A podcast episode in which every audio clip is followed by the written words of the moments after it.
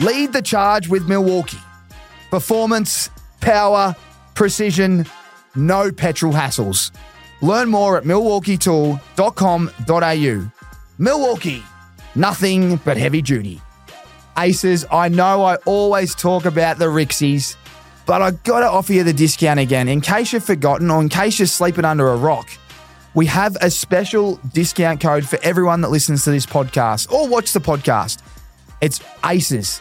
Head online to rixxeyewear.com.au and use the discount code ACES and you'll get 20% off. That's right, 20% off, one fifth at checkout and free express shipping. So head online, rixxeyewear.com.au and check it out. All right, do we have a big show for you today? Let's get stuck into it. Welcome back, everybody, to the Tommy Talks podcast. As always, we have some huge guests that join us. And this today, we've got Chris Johnson, superstar, three-time premiership player. You've done it all, international rules.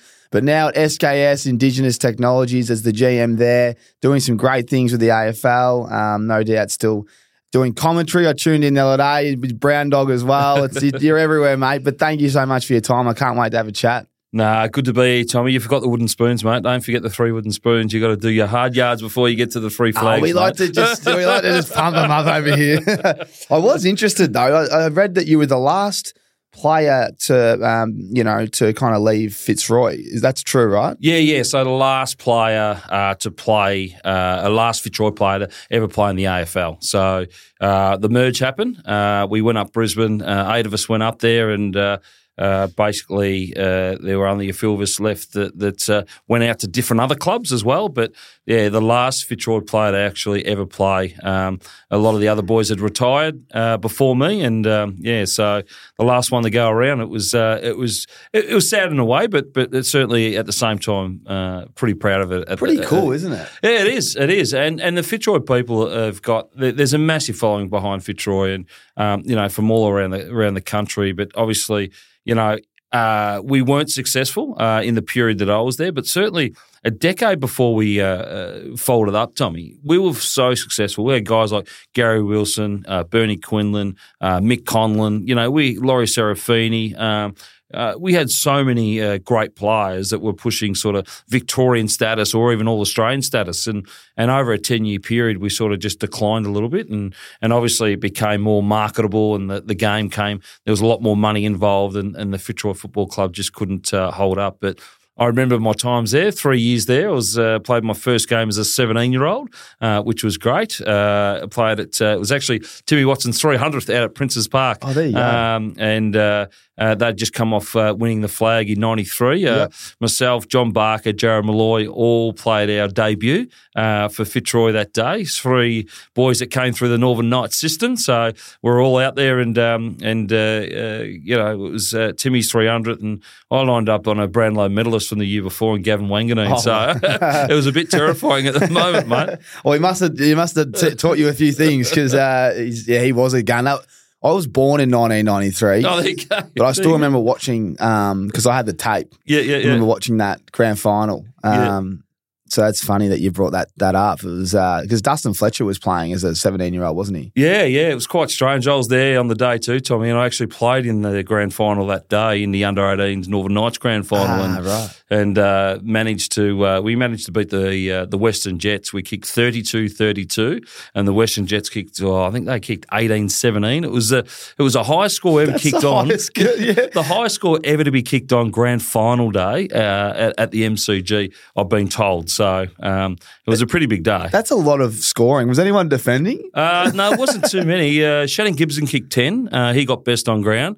And I kicked a lazy seven in the second half. Oh, so, you, so that's unbelievable. How do you kick seven and a half? Well, you just don't go near your man. You don't get manned up. You don't get manned up. Uh, kicked three in the third, and then I think I kicked four, four in the last. So uh, when the game was well and truly over, so it was oh, a pretty yeah. good day. It was uh, it was a beautiful summer day, and um, you know as you as you would have seen when Carlton and, and Essendon played that that afternoon, and um, yeah, it was it was a good day. It was the first time ever playing on the MCG, so I was quite lucky. That is exciting. It's always a big thing as a kid growing up that they just want to play on the G. It's it's there's something special about it, and there's obviously a lot of good decks now, but the G, Oh. it's like the Colosseum. It's The- just it's the, the, the G you just want to get to. You want every moment that uh, you know you dream about playing AFL football, especially as a Melbourne boy. You dream about you, you don't dream about playing at Windy Hill or Princes Park or Victoria Park. You dream about the MCG being there, and I've been there a couple of times with my mother um, and my grandmother and my auntie who who mad Carlton supporters, which I was growing up. And you've been to the MCG a handful of times, and all you want to do is just just go to that ground and play. And Yeah. and to be able, to be able to get there, and the only way you could get there is a play AFL football or play reserves VFL football, and then the under eighteen competition here in Melbourne or here in Victoria always played before the grand final. Now it's now it's sort of all changed and turned into a, a national competition. They've now got the best eighteen year olds around the country playing now. So um, yeah, it was the only way you could get on. So uh, and there was probably times when I was growing up that you could run on the ground, maybe Tommy back in those yeah, days, but. Uh, but uh, yeah, to, to actually play on there, I'm pretty sure they're doing that now. I know when I was in Sydney, um, they were doing that, and there's a few other ones, but I'm not sure if think they do it at Marvel. the Gabba, But I'm not the sure Gabba, they yeah, do it. They might not do it at the G though. Yeah, yeah, probably not. Do you think they should bring back uh, maybe just like reserves footy? Like, you know, VFL's getting pretty close to having their own sides. We know our boy Mickey Barlow, he's Yeah. he's at Werribee. There's only a few of those sides as standalone, but do you think they should play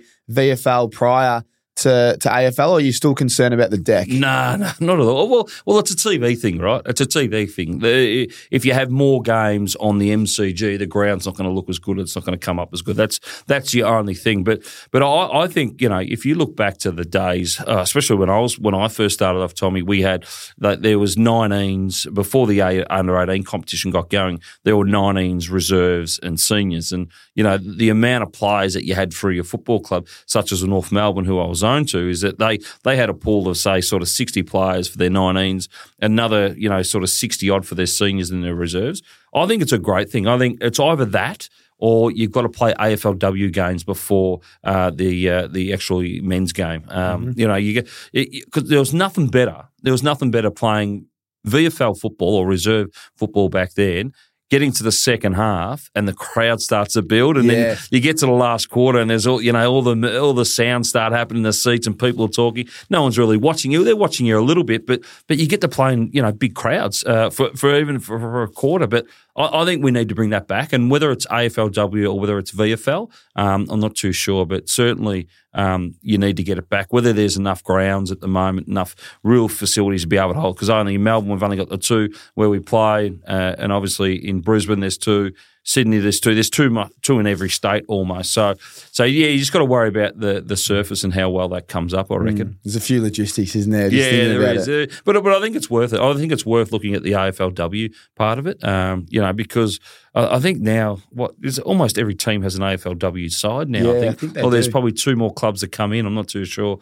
Um, You'd but- imagine they'd all be, if they're not already filled, I mean, you should know that. so if Brisbane, I think I think the AFL fixture should should should uh, or the uh, AFLW fixture should just mirror image the the men's fixture and just play them at the same time. Um, Hmm. You know, it's going to be a longer season for the for the females, obviously, but uh, but I think it's a way of building more more supporters, more supporter base. But it gives it gives the AFLW girls an opportunity to play on the big venues, um, and I think we need to go back to or not back to, but they need to go to eighteen v eighteen, not sixteen v sixteen. Mm, 16 v 16 obviously is to open it up, but 18 v 18 would create more contests. Yeah, I'd imagine that'd be an eye opener for the girls, like It pre game, like as you said, all the crowd would be rolling in, Yeah. and, and it is one club, so they're already in the stands anyway, watching if they're not playing. So it just means they they finish and then get up in the stands and watch the blokes play. And you see where they're playing now. Vic Park, obviously, you know, it's it's not too far from here. It's just down the road. Uh, you know, it's a dog park now. Uh? You know, you know, you go during the week and Is there's a dog park? Yeah, That's where I used to play my um when I was a, when I was a youngster, like all our state games. Yeah, like that that, like been. that's where they were playing. It was a good deck though. It was no, it's a good deck. There's no, no doubt about that. But but through the week, a few landmines on the deck. There's a lot of landmines. There's a lot of potholes too, as well. Dogs getting digger. I actually take. I'm probably one of those. Oh. uh, one of those people. Take my dog You down you there as don't well. leave the landmine on the no, ground, No, do you? you certainly don't. And the reason why it's such a great dog park is because it's all fenced in. The dogs can just go crazy. So oh, it's one of those. little- Yeah, the dogs yeah, can hang yeah, out. And then, hang yeah. out. You can take them off the lead and everything else. But um, but yeah, it's certainly um, you know you, you've got the the girls now playing in those smaller venues as well. So I think they need to get the experience. Yep. And, and yes, and yes, it's uh, you know they've only just started. and It's a slow build, but I reckon that's the next step. Yeah, well said, mate. Well said. I want to go to you growing up before we get into footy. Um, back to where we were, Fitzroy. Um, just talk to everyone about where you grew up. Uh, I think Jacana was is, is, is pretty rough back in the day.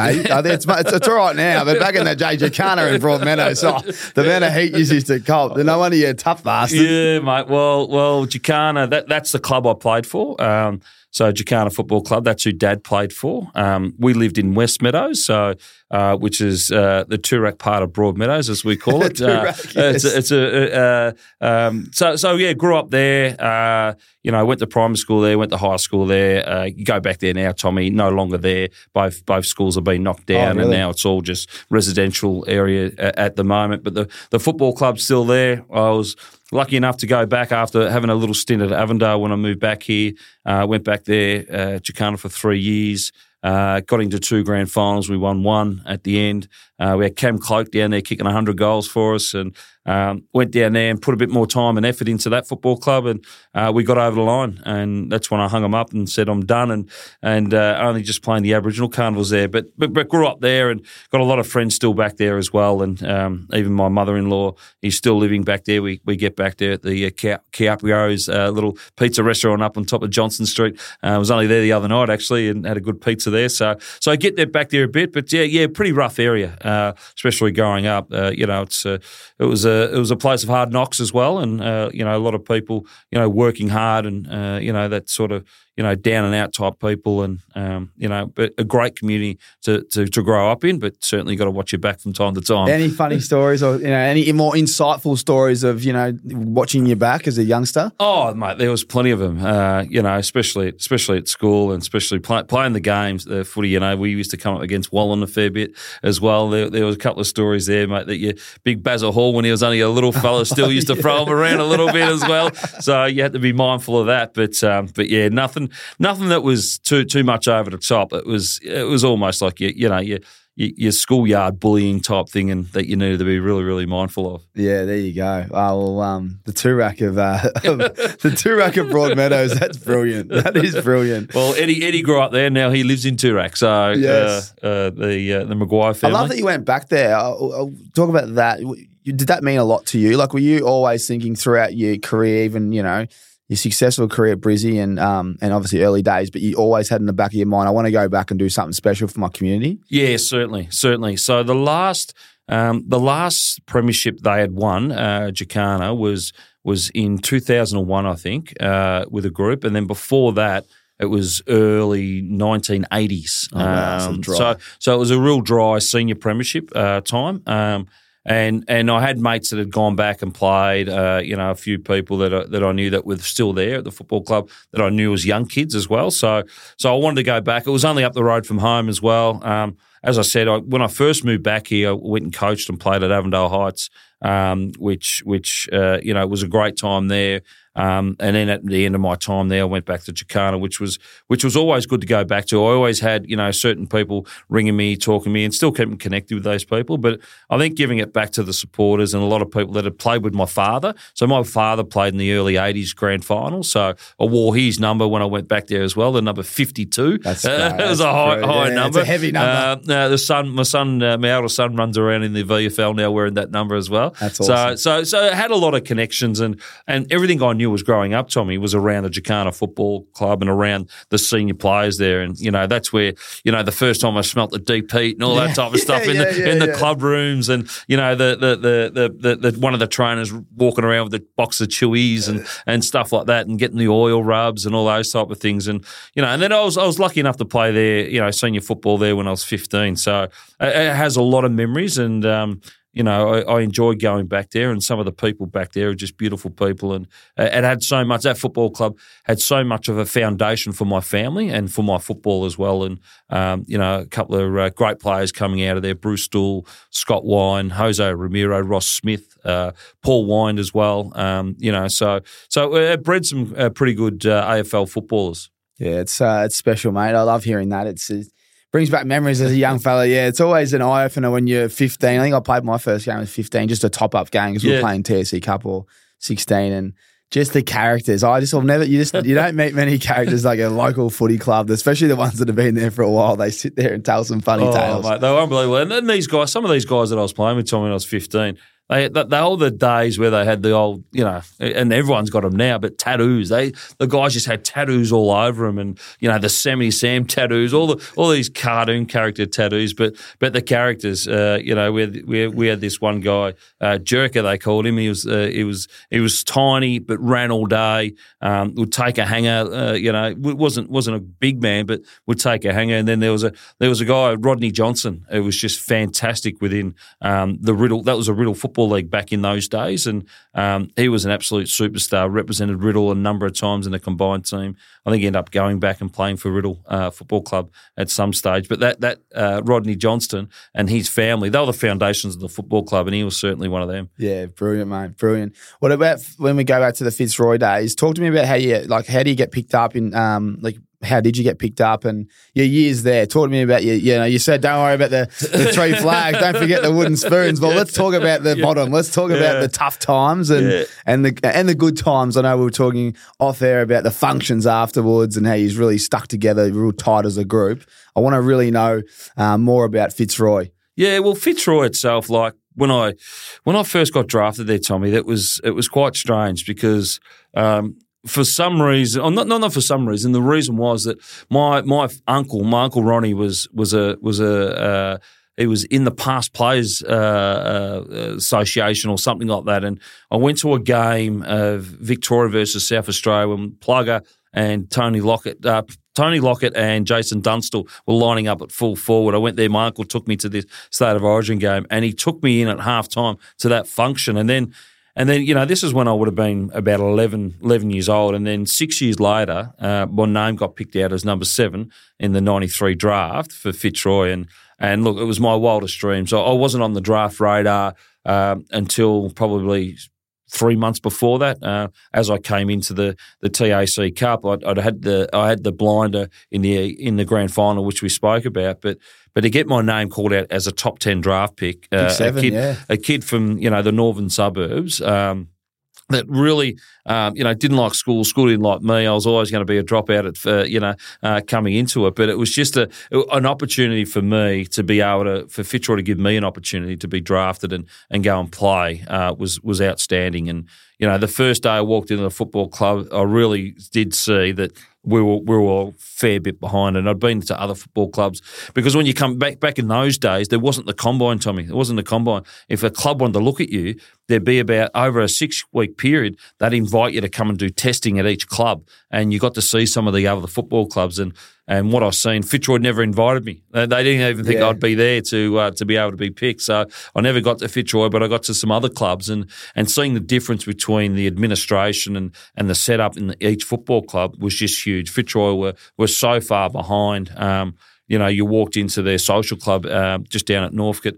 Uh, at the end of Brunswick Street, there, the the, the Albie and Charles Hotel, and you know that was the whole football club there in a pub scenario. Uh, you know, level two was the whole administration, um, and they were trying to make money through selling alcohol and obviously pokies and all that, and, and that was a massive eye opener. And you know, you go upstairs, you could smell the grog coming up through the floor and everything else as well. But but but lovely people there, um, and w- once I got there, I sort of realised that um, that we didn't have a lot that other clubs had. Uh, were based at Lakeside Oval at the time. Um, you know, again, right next to a nightclub, uh, right next to our club rooms as well. So you know, there wasn't really, you know, it wasn't really the the ideal scenario for a for a professional uh, football club to be in. And um, you know, the, the the people there. My first coach was Robert Shaw. Um, and, and then uh, Bernie Quinlan came along. Um, in my first three years, I had three different coaches: Robert Shaw, Bernie Quinlan, and Mick Nolan. Um, and then in that last year, Mick Nolan halfway through, the merge got announced, and uh, we were heading up to to Brisbane. We almost looked like we were heading to North Melbourne, which was pretty good. I was staying home, but then ended up there. But but great times, you know. Some you know had Paul Roos there, uh, Ross Lyon. Uh, Rossi was Rossi was my big brother at the time when I first got there, so he put me underneath his wing, and you know the likes of you know Peter Satori w- was there, an old Carlton champion. Champion. Um, they had a lot of recycled players. Uh, Jeff Hogg even come and played for a little Yeah. bit, but uh, but there were some superstars that had been around for a long, long time that you got to see up and close and personal, which I never thought I would. And then one day I'm, I'm sitting at Fitzroy Football Club at Lakeside Oval. Uh, number two, uh, right next to me, number one is Paul Roos. You know, one of the one of the best halfback footballers to go around uh, to this day. Um, look, they, they were great times, but uh, as a young kid, uh, I guess coming into my second year, Tommy, we'd go, we'd get the training, and um, we moved our venues. Uh, uh, in the second year, we end up uh, our training venue end up being from Lakeside to Coburg Oval, um, and there were times that you were rocking up there at Coburg Oval, and and the and the gates were locked, um, and we hadn't paid our bills, and we didn't have anywhere to train. They wouldn't let us in, and, Wow. and basically we would have to find a bit of grass somewhere in the local area of Coburg, uh, in a park, and, and do a bit of foot skills, um, or go and hire out a basketball hall just to get in there and do some handballing, um, you know, through through different times, but. There was there was never you know there was always times that you'd rock up the training and you know all the cameras would be there uh, seven nine ten talking about the clubs at the end uh, we're going to Oh, fold just bashing the club. Oh, yeah. bashing the club down and, and trying to work out what was going on and, and who was responsible for it, I guess. But but that that would happen at least, you know, in one season. That had happened at least over a dozen times. Was that a bit much as a young fella? Like It you're just trying to you're just trying to get in the team and play good footy Mm. and win games of footy and, and all this other stuff's going on and also like when you go to grounds and they're locked, like what were you thinking? Mate, well, you're thinking, is this the AFL system? Yeah. Is, is this is this what I'm? I'm pretty sure it's not what every other, uh, you know, guy who got drafted in the '93 draft yeah. is going and through. There's no phone, so you can't just pick up. Exactly. Or there probably is, but you can't just pick it up and go, "Hey, Exactly. brother, you, you dealing with this as well?" It's kind of like you got to wait till you run into you got them to on wait the game day. run into them at yeah game day or or after the games. But but certainly uh, for us, it was. Uh, for myself and, and probably Jarrod Molloy, who was there, and all the new draftees, uh, uh, was a, was a massive shock because you you've been you, the picture has been painted as an AFL footballer that you're going to get a lot of benefits and you know life's going to be great and all this type of stuff, and then all of a sudden you're at a football club and you know everywhere you look in the newspapers on the news they're talking about being folded, and, and then as a footballer you're thinking, well, am I got a cl- have I, am I going to have a club next year? am Oh, I going to have a contract next year? Yeah. So uh, really, and and then that that was for a young person. But if you imagine an, an, an older per, an older person that was in that scenario that has a mortgage that has Kids, kids and all this type of stuff, it was quite uh, it was quite taxing at, at times. And then you've got to perform on the weekend as well at the same time with not the same, uh, I guess, talent. I, I would say talent and the same facilities. And we all know facilities can help you perform on the weekend, and we certainly didn't have that. Um, how many games did you win at Fitzroy? Oh, gee, Tommy, that's a tough one. I reckon in uh, I reckon in the first. I don't reckon it'd be more than a dozen games. Do you remember over- some three- wins? Like whether Oh, I remember, remember the first game, the first win. I remember that, uh, and I remember the big one at uh, against Fremantle um, out at uh, out at Whitten Oval where Anthony Mellington kicked six. Uh, I had my hand in a couple. Nick Carter uh, dominated uh, in the midfield. I think he got the three votes that day, the three Brownlow votes. But that one there was was our last win, the last win ever for Fitzroy Football Club against a team that was probably still trying to find themselves as well as Fremantle. Um, it was a huge day. It what year was that? uh, that would have been ninety six. So that would have, yeah, so they only just started. 94, yeah, yeah. So we, we were finishing up at the end of the year. So, Yeah. so I don't know whether we knew at that time whether the dra- whether the merge had been announced. I don't think it had been. Um, but yeah, that was that was the last win of Fitzroy, and, and that win there I remember so much. Was- the social club would have been going Oh, off. the social club. Well, even like they actually had to. People were after the game. The, you know how they used to run on the Yeah. ground. You, you go back and look at the vision, and um, it's played on Foxtel every now and then as well over the over the summertime, and and all the crowd, all the supporters, they just they just charged the change rooms.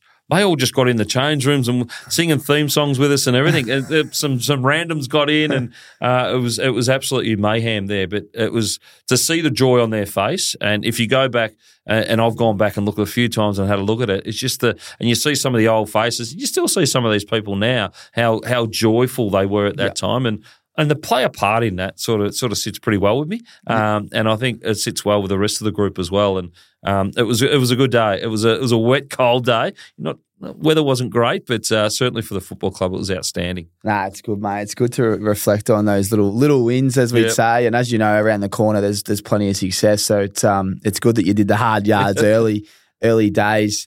Um, what about them? So actually, one more question: Who was responsible for the club probably going, you know, that far backwards? Like, not um, it's never one person, I'd imagine. Nah. But like, did they ever get to the the, the, the journos ever scoop out a name, or did they ever write articles on why the club had to fold? Not, not that I can remember, Tom. I, I, I think I think when when I'd, I'd got there, I think the club was already in a, a, a fair bit a fair bit of debt already. Um, I think the AFL kept topping up, topping up, topping up, and I think it was to the uh, the, the expansion to to the AFL where they wanted to bring in other teams uh, from states, interstate, yeah. so the Crows, uh, Port as well, um, and all those type of teams. So so you sort of knew that there was there, there had to be one less.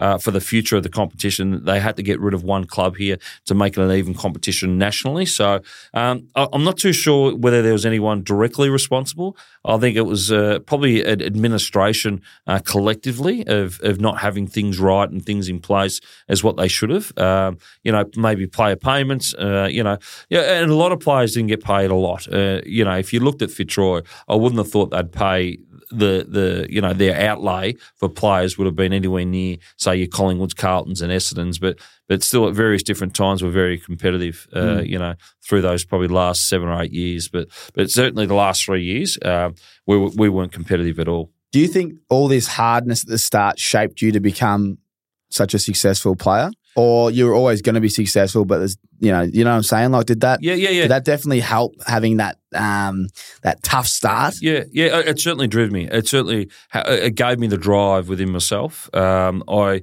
I looked at it and, and said to myself, didn't want to be there. So so if you think about it, Tommy, my first four years of football, I was involved in, as we joked about in the in the opener, involved in three wooden spoons and.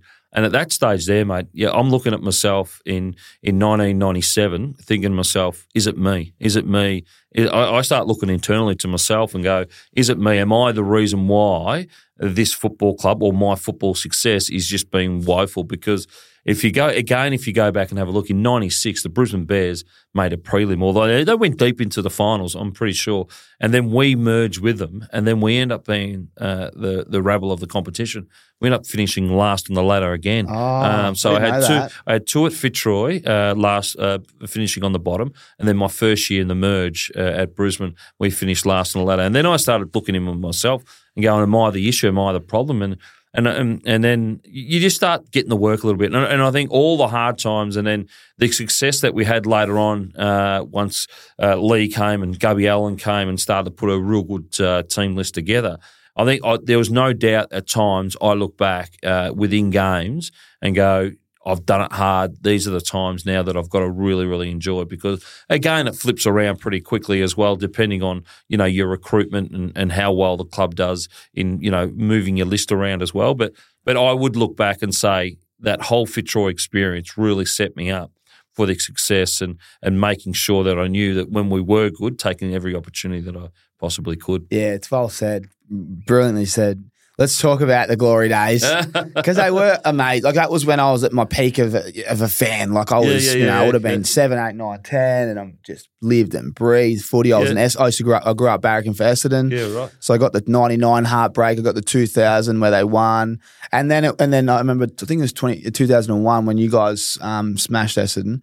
Uh, But then you just you just couldn't get beat. But you were just such a power powerhouse, and all the players were so likable. There were so many stars on every you know every line. It was just the team you had. Like, do you still even now? I was thinking about driving in.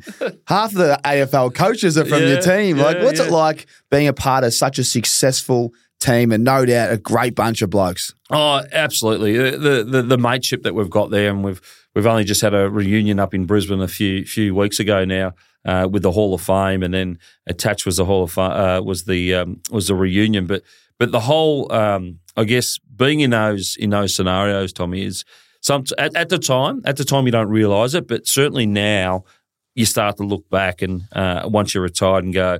Geez, I was very fortunate, very lucky to be sitting next to, uh, you know, a guy of Mal Michael's stature, a guy of Justin Leppitsch, uh, Marcus Ashcroft, Chris Scott, Brad Scott. You know, in that back line, Darryl White. Um, you sort of sit back and scratch yourself, and and and it all came down to those two gentlemen who I mentioned before, in Leigh Matthews and Graham Allan. They came to the football club, and they were absolutely, uh, you know, bringing a, a group of people with them or themselves, but certainly bringing in other listed players from other clubs to top it up, such as Jamal Michaels, uh, Martin Pikes, and mm. these type. So they had that vision and they looked at the list and obviously seen what was there. But but some of the superstars that I was next to was just uh, at training, and, and, you see these guys. You see Michael Voss and Simon Black going head to head, you know, doing four hundreds, eight hundreds, and they wouldn't give up. And, and then all of a sudden, you know, within another half an hour, we're doing skills one on ones, and then they're going head to head again. So you know, you just seen the way they they brought the training level up and the, and the standards up, and and I think everyone followed. Everyone followed, and the one thing that always sticks in my mind is how Leigh had just made the game just sound so simple. Yeah. Uh, it was almost like, you know, we, have spoken about um, Ron Barassi uh, over the last couple of couple of days in, his passing, but some of his messaging is something similar to what Leigh was saying is around do it my way, and if my way doesn't work, we'll do it your way, and uh, I can guarantee you my way will work, and and that's the way he was. He, he, he made the game very very simple, but but you look at you know you know you, then you even look down forward as well. Um, you know I mentioned some of the back line, the midfielders, but then you've got Jonathan Brown and you've got Alice Lynch and you've got Jason Akermanis, uh, Luke Power. You know there's this there, there's just uh, I guess there's everywhere. talent on every line and. Um, you know, we, we added some, you know, Brad Scott came into our side. We, we got him from Hawthorn. He came up to be with his brother as well. That played a real vital role within the football team. Um, you know, Brad could, Brad would put his hand up and say he wasn't the most skillful player going around, but he could do a job and he actually shut someone down and then utilise the ball afterwards. And, you know, you look at him and you look at a guy like Shaun Hart, who's the, the ultimate teammate that would sacrifice everything for you, for his teammate um, to to be able to be the best player on the ground, and and that's what you needed to look at. And you know that those those years, mate, we we we were just you know um, it, came actually really when we started to understand our success and who we were was after a game up at the Gabba. I think it was mid round, uh, mid season, um, where Essendon come off the premiership. They hadn't lost a game, and Leigh went with the uh, with the theme: "If it bleeds, we can kill it." Out of the Predator. So um, he watched this movie. oh, Leigh was watching a movie around Predator and uh, Arnold Schwarzenegger, and um, he, he, he, determined that the the Essendon Football Club was the Predator, and we were Arnold Schwarzenegger. And Leigh showed a bit of vision um, from a couple of weeks beforehand, and showing where Essendon could bleed. And he replayed that, and he showed us and then at the end of the meeting one day, you had Arnold Schwarzenegger up there, came up, had the highlights going on, and then it came up and said uh, the, the, the, actual the clip from the movie. If it bleeds, we can kill it. And I, don't know, I won't try and do the accent because yes, I'll be yeah, terrible at yeah, it. We both and uh, and everyone was like, "Wow!" And then he started going on about it and going on about it, and then we came into that uh, game against Essendon, and they'd been haven't been. Uh, I think they hadn't lost a game and you know, they were on a like a 19 or 20 game winning streak or something. And until that time, that's when we realised that we can beat any team. What was the what was what was the footage? Can you remember? Like, what was the uh, what was he putting up there? Yeah, I, I, think he was putting up with a with. A, I think there was some footage around players disputing each other or or a bit of discussion between players. Um, I think there was some some vision of of some opposition forwards going up against the defenders at Essendon and, and showing that they they're not that good. Yep. We can we actually got their measure. Um, so if I can remember that, that they were probably two, and he probably showed about three or four other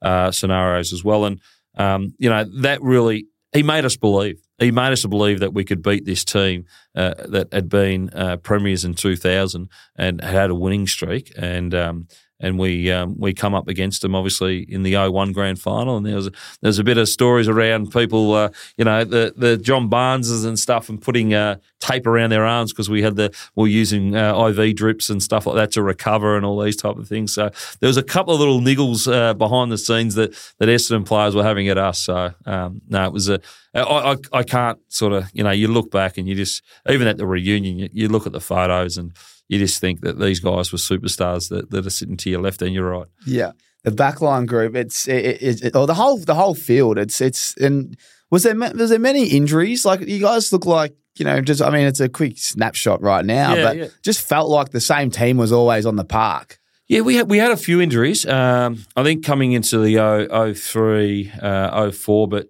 but you know the, the famous one is is obviously Nigel Lappin with his with his bruised his fractured ribs and um, and everything eh, what was going on there. But Tommy, it wasn't. Uh, it was very very common to walk into the medical room and to see at least seven anywhere from seven to a dozen needles lined up with local anaesthetic um, to be to be jabbed into boys before um, and even at halftime of the games. And uh, you know, it was quite it was quite surreal because they, they weren't really massive injuries. They were more sort of, uh, or they weren't soft tissue injuries. They were just joint injuries and AC stuff. joints yeah, and- all those yeah. little bits and pieces. So. So through through the through the years, we we went through and um, you know using a lot of local anaesthetic, where which you were allowed to use back in those days. I'm not too sure whether you're allowed to use them. I think you can still use them now. You still yeah. use them now. Yeah. Um, uh, so so we, we would have a lot of uh, yeah a lot of that stuff going on and um, and it was just to get guys through and then and then what would happen getting guys through um, you couldn't um, you couldn't then um, train during the week because you'd be that sore. Um, I remember my AC joints. So through through the whole early two thousands, I had terrible AC joints. Had them cleaned out, but they just kept coming back. I remember, you know, going through seasons, um, not being able to. If a ball was above my head, I'd just leave it. I'd just leave it. If it, nothing was on my chest, I wouldn't even bother to put my Yeah, you arms can't up. lift to your arms. You can't even lift them up. So, uh, and, and you save all that energy for game day. But, um, but yeah, our medical staff were just fantastic in getting us over the line. But yeah, there were a few injuries along the way. Um, we're coming into 03 and 04, uh, you know, we had uh, we had Brownie limping in. We had Shaun Hart, uh, Brad, Daniel Bradshaw missed one of the premierships. Um, you know, Nigel Lappin, who we talk about as well. Um, I think one year uh, uh, potentially Clark Keating wasn't there. Uh, Beau McDonald as well. So there were injuries there, but we, we had a good list to come up. We we'd actually built a good foundation within the Queensland Footy League with our uh, Lion Cubs, our, our reserve team, and and everyone was playing at a standard that you know, as soon as soon as someone fell over, we had we had the next person to come in that could actually fulfill them. Yeah. I wanted to ask you about Jason Akermanis because he's uh, he's he's a character clearly, and and from the out, this is an opinion from the outside looking in, it always looked like he was causing a bit more distraction for the group, just being that um, I guess ahead of his time. To be honest, he was if he had the if he had the Instagram back then, Yeah. he'd be famous, I reckon, because he he was uh, he was always on the Footy Show, and everyone knew him, and he was so good to watch, and a little bit controversial. Um, what was he like inside the club, and what are your fondest memories? I, I love what you said there, Tommy. He he was ahead of the game. He was he, the stuff that we're doing now. He was doing that in the early two thousands, but there was there was no platforms for him. He actually worked. He, him and Craig McRae done a just do a radio segment on a Monday night. Um, coming out of Brisbane, out of Murri Country, uh, the National Indigenous Radio Service, and and that had a massive following because in Queensland there was no there was no footy content. Like there was no, you couldn't jump on Insta, you couldn't jump on the, you couldn't get footy content only if you were, uh, you had Foxtel or you had pay per view uh, on a Friday or a Saturday night. And Jason and, and Craig McRae, they done this radio, an hour radio segment uh, while they were still playing, and it was fantastic. It had this massive following through uh, north, uh, through the southeast Queensland, um, and he was well ahead of his time. And look, the way uh, that I can explain Jason is that he was a fantastic footballer. Without him, I, wouldn't be a, a three-time premiership player. Um, and obviously, it takes up a lot of different individuals to be able to get across the line at the end of the day. But certainly, he was outspoken and spoke his mind and wanted to. He was thinking more life after football, more life. What, what was going to happen with Jason Akermanis after football? He loves his fast cars. He loves his fast motorbikes. He runs fast himself. He can kick left or right. You don't know matter. You don't. You can't even tell which one is his preferred footies when he kicks it. But but Jace, where Jace got himself caught up was that he was in the media and he was regurgitating a lot of the stuff that we were talking about within the inner sanctum into the newspapers and in, in the media and stuff, which which Leigh and a few of the other people within the football club who were running it thought it wasn't a great image for our younger group to be able to see what was actually happening and how he was doing it and how he was sort of uh, sort of going crazy in, in terms of just saying everything he, he possibly could say. But but Jason Akermanis is a person, a lovely person um, who who will who will do anything for you. Um, you know, yes, when it becomes to his individual performance, he'll do whatever it takes to be better than the next person. Very competitive person, um, but his football ability just stands above anyone else in crucial times. Um, you know, he, he he went from a back pocket. A lot of people forget about this. That he went from being a best and fairest uh, winner with Jason Akermanis, uh, Kevin uh, Kevin Murray, and Roger Merrett medalist um, uh, in in the back pocket with uh, with Leppa uh, to going into the midfield and going to the forward line and, and being one of the most lethalest uh, half forward flankers midfielders going around ever. Um, Yeah, I didn't even I didn't even know that he played back pocket. yeah, yeah, he was a back pocket. So the year he went back pocket, so he was always a forward, and I think Leigh put him to the back fo- back pocket one year, and fuck me, he was he was that good in terms of his speed and his ability to hit targets.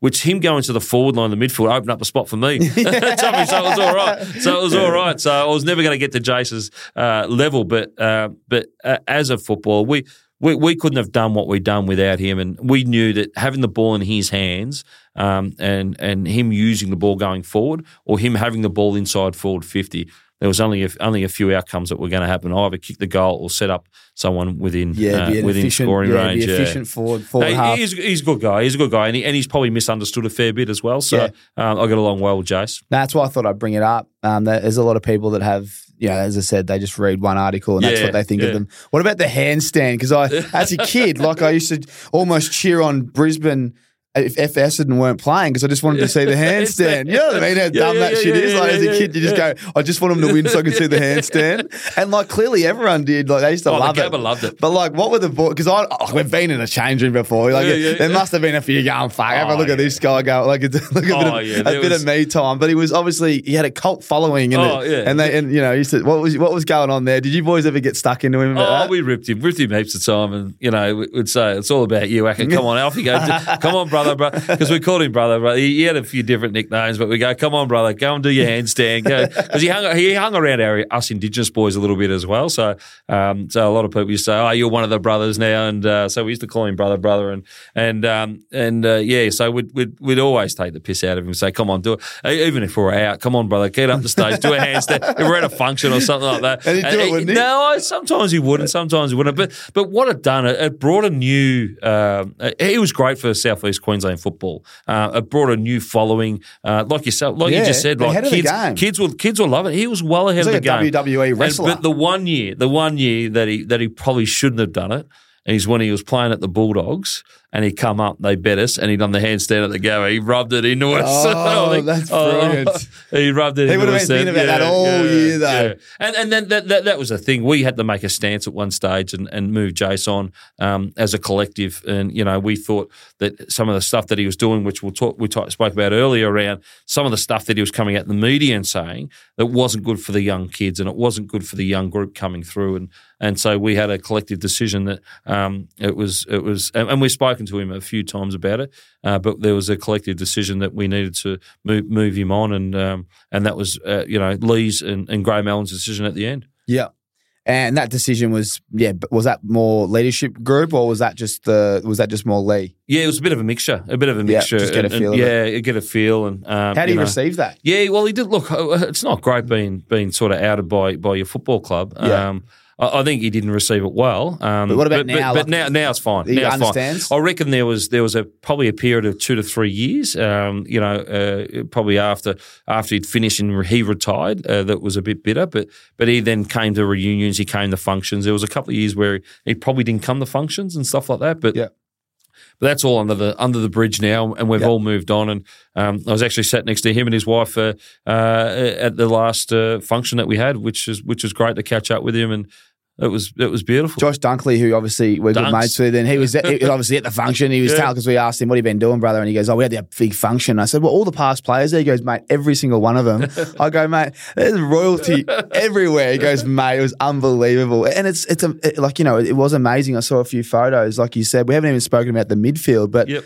mate, the midfield, it, it, it's it's one of the greatest midfields of all time. Oh, the, well, they, they call them the awesome four. I don't know. They called them uh, the Fab Four. I think it was. It was Black, Voss, Akermanis, and, and Lappin in it, and and and you sort of miss uh, uh, Power as well. Yeah, There's, like, there's, Luke, there's more Lukey than four. gets missed out of Yeah. that. And Lu- Lukey was a pinch hitter. When Lukey would come in, um, when when any of those four weren't getting the ball, Lukey'd come in. Lukey was Lukey was almost like a, a, a you know he just filled positions. He, he was a forward pocket. He'd come down, but he could fit anywhere. And that midfield group, mate, it was just unbelievable. But yeah, going back to Dunks, and I'd coached Dunks at, uh, at AIS Academy and, and got to know him really, really well. So pleased he's at the football club. He's been fantastic for the football club. But I've seen him on the night as well, and uh, he was like all smiles and Yeah. everything else. He was, he was right up the front too. He, had, he was in, um, I think he might have been on Leigh's table, one of the one of the sponsors' table as well. But but that group that we've got now at at the club and what they're about to embark on the next couple of weeks will get over get get over the last hurdle here uh, coming into this week. But um, but yeah, he's been great for the football club. Yeah. outstanding. But yeah, he was, you could see he was pretty happy Oh. being in the room, and, and all the boys too. Like a, a big ask for them. It was it was their week off, and um, they were asked to come to a function midweek and and not be able to get on the terps or anything with us boys, and you know.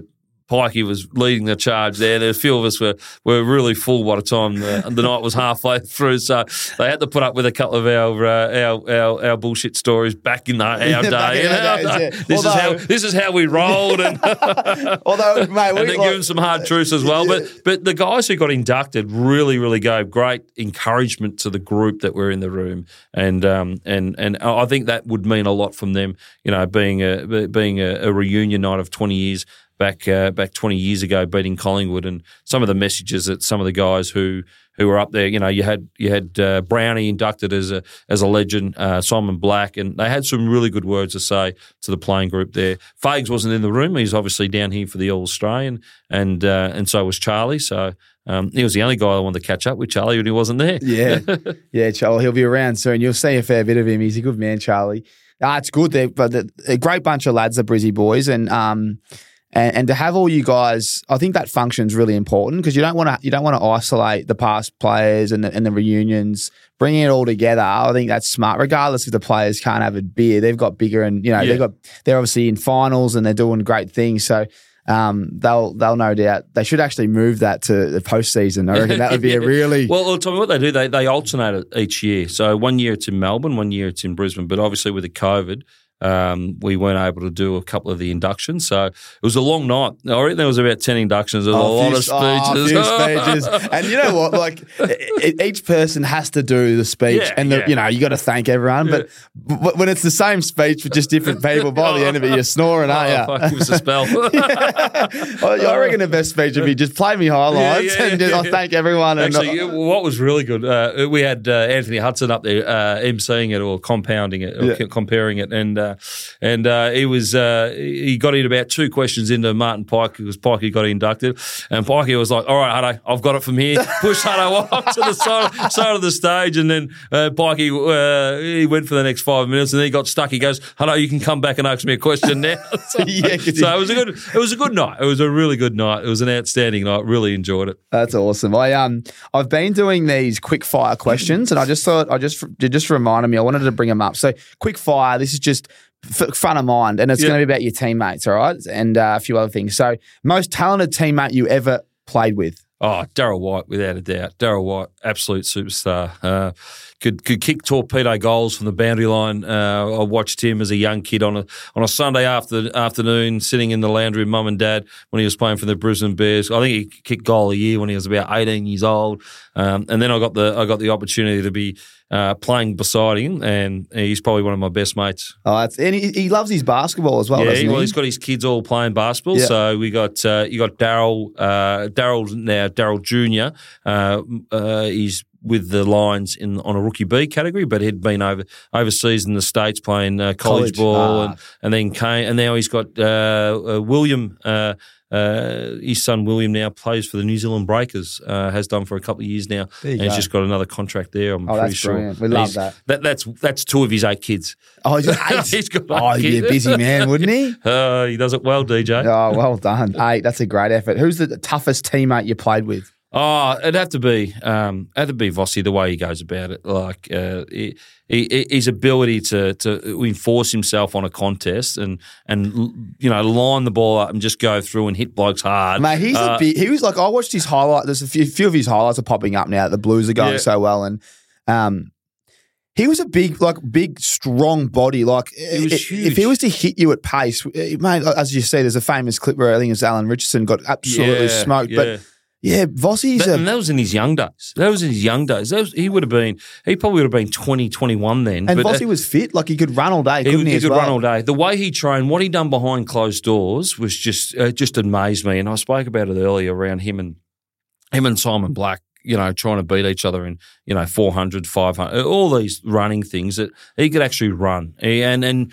you got to remember he had that tr- uh, horrific injury over in Fremantle where he broke his leg. Mm. And I reckon he missed about a year and a half of footy through that, and he he got back from that, and he came back stronger and better uh, from that. But a hard man.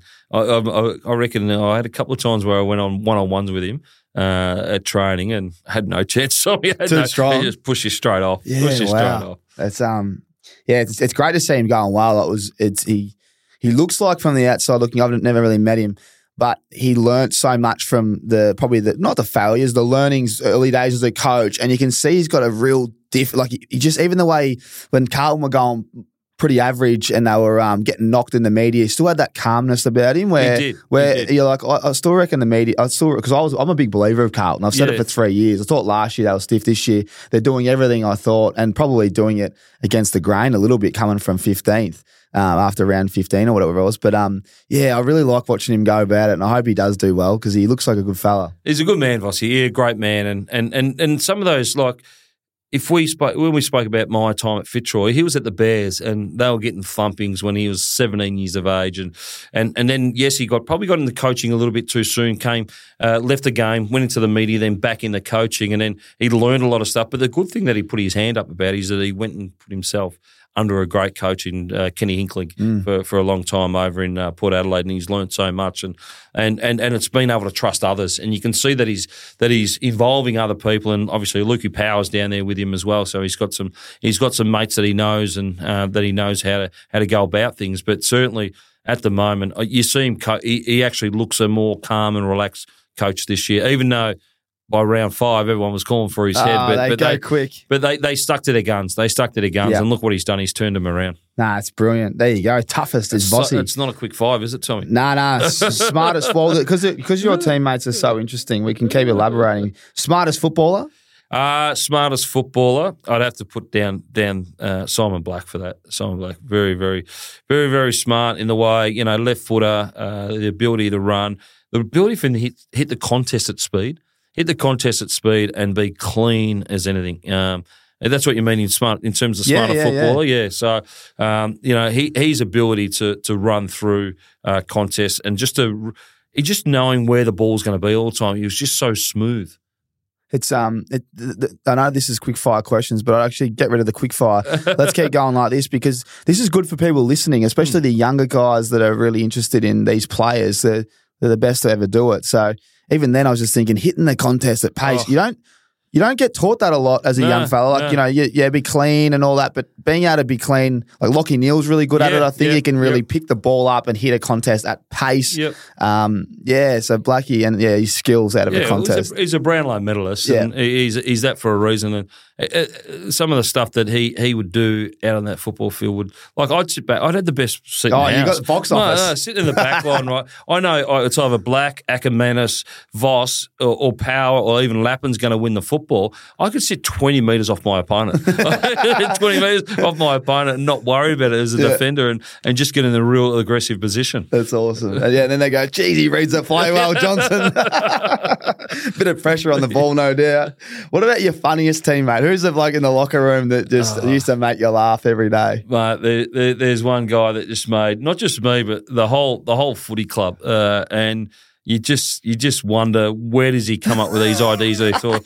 Uh, Mal Michael, Mal Michael. Uh, Yeah, I wouldn't he's have picked that. He's got the best sense of humour. Sometimes it can be dry. Sometimes it can be pretty straightforward. Uh, you know, he was he was someone that always kept you on your toes, and you weren't too sure what was going to happen. And so Mal, in terms of funny practices, you know, he'd always play pranks, and he was lactose intolerant. Um, Mal and uh, we would uh, have our team meetings on on almost every Tuesday morning, and um, probably about a half an hour before the meeting, Mal would walk around drinking a carton of milk. Just walk around, just showing everyone a carton of milk. So, so would be in the meeting, and he'd be dropping some. Oh.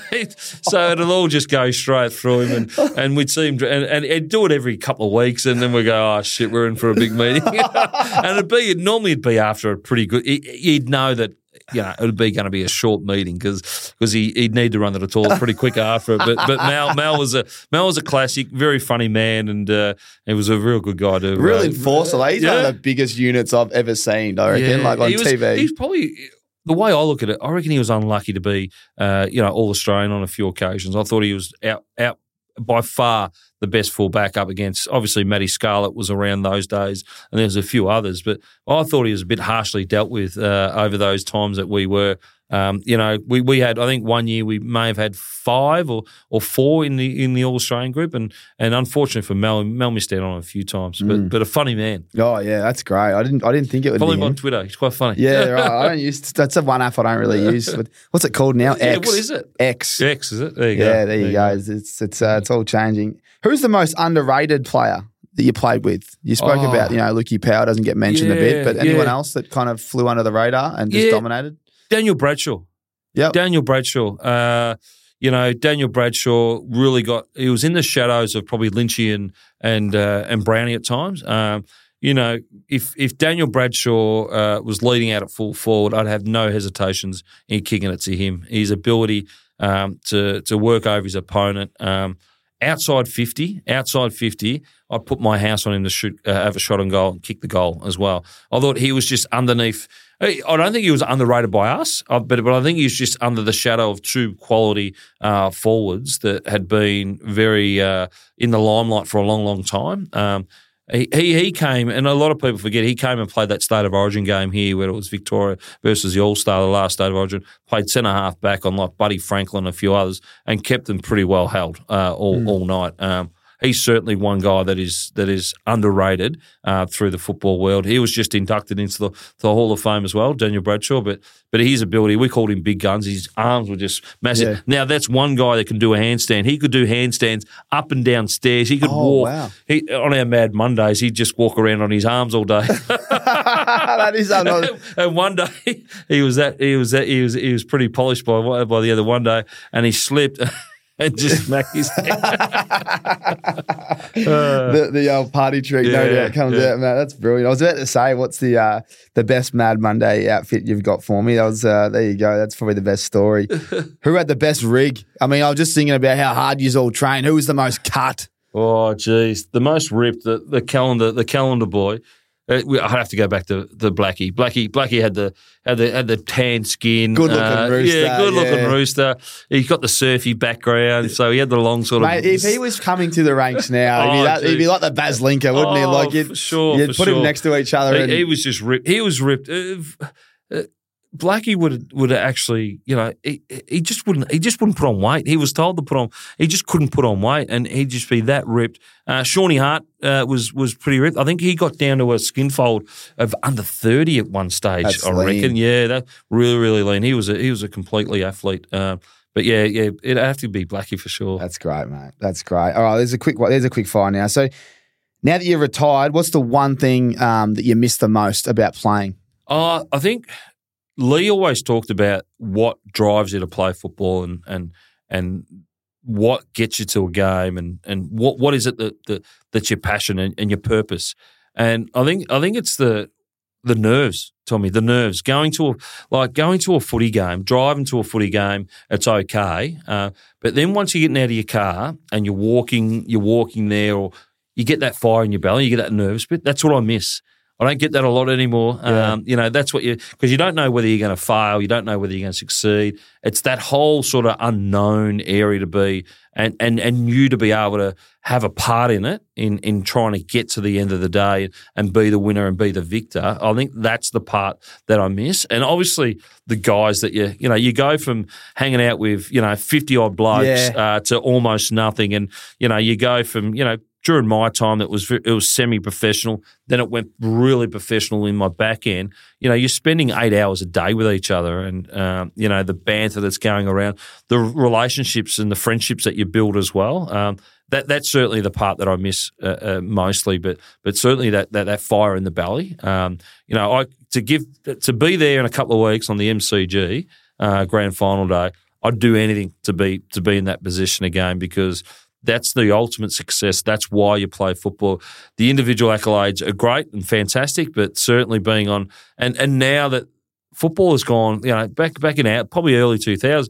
It was probably just here in Australia and a little bit overseas, but now it's it's a global it's a global thing where people are, are watching our game, and you know, you just look from Carlton's win last week. We've got Robbie Williams just uh, you know putting things up on social media around his music and around the coning and all that, that type of was stuff. So so just to get back there, that you missed that that whole sort of build up to a game uh, Yeah. more, more than Well anything said, else. mate. Well said. A lot of people say locker room, but you're right. That that feeling of playing, let alone just like a final and all that, it is really hard to replace. Um, and you can't find it. It's it's hard to find in the real world, as we like to call it. Um, It's yeah, it's, it's it's not the same. No, you you you, you work yourself up, and because you put because you put in so many steps to get there on that day, um, and whether it be grand final day, or round one, round twelve, whatever it is, but to get there on the day and actually not knowing what the outcome's going to be, but you've done everything possible to, to to you thinking that you know you're going to win or you think you're going to win, and then you know it, it, sometimes falls away from you. Yeah, no, you're spot on.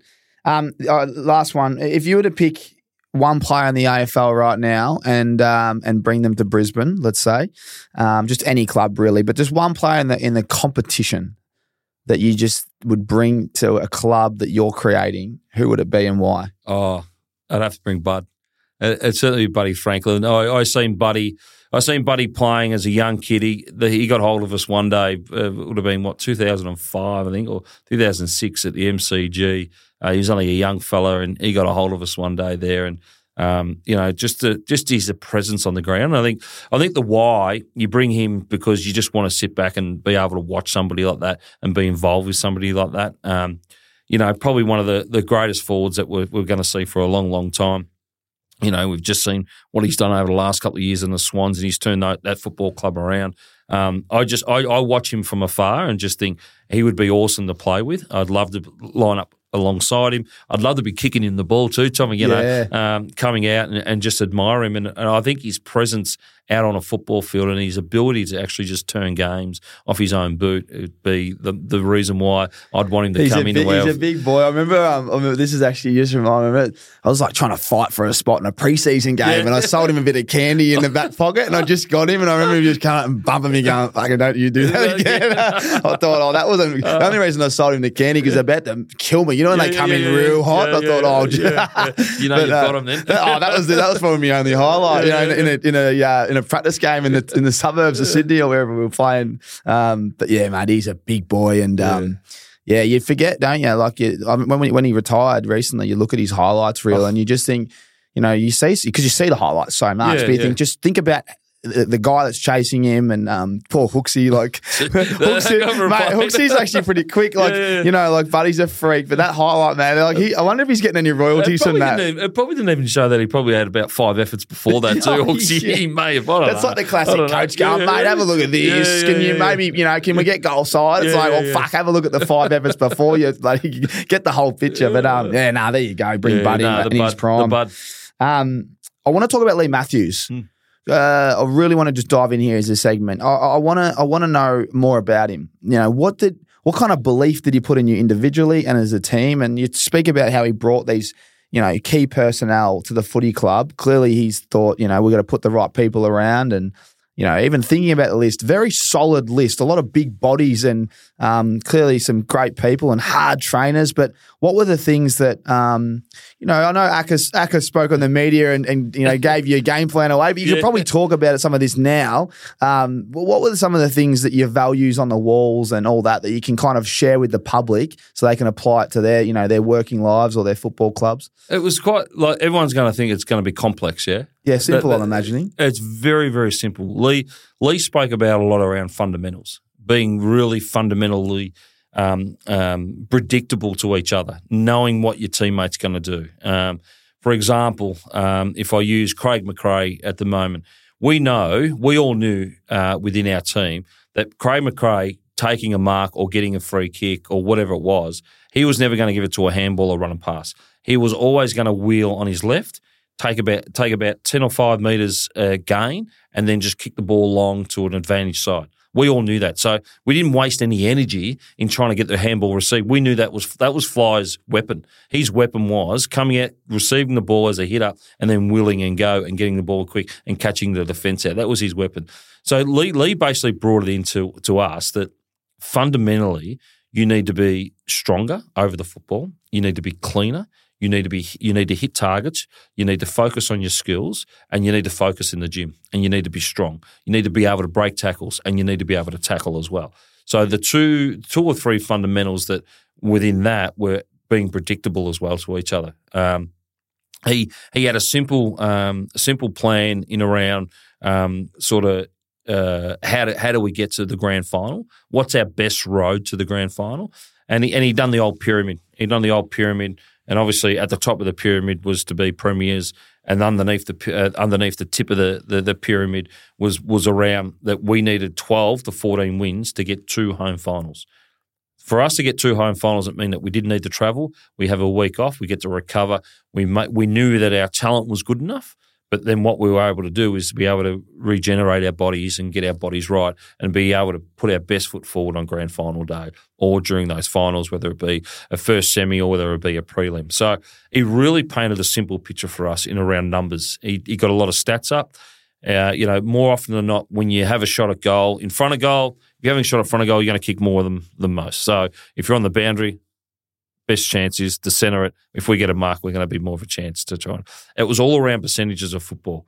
What are the high percentages and risk reward? Um, obviously, coming my my my position, sitting at full back and or back pocket, but kicking the ball up, uh, kicking the ball in, was in around, and uh, you know, obviously the quickest route to goal is straight through the middle. Uh, is it high risk? Yeah, it's really high risk if you're going to go up the middle. But you need to go at some stage. We need to go wide, and then we need to come back in the middle. So he had a simple game plan in how we wanted to enter into our forward line but how do we actually get that forward entry in the way that we want it? Um, and it wasn't always a straight line. It was sometimes that we need to shift the ball, shift the defence, um, and and and it was it was a way that I'd never looked at football. Um, in he really simplified it as well, um, and he and he talked a lot about the tip of the iceberg as well. Uh, everyone can see the tip, but what's underneath no one else can see. Um, and that, that all came back to our work and everything else. That if we'd done all the work and everything, everyone will see who we are at the tip, but they won't see the work, the grinding that we've done uh, through the season as well. So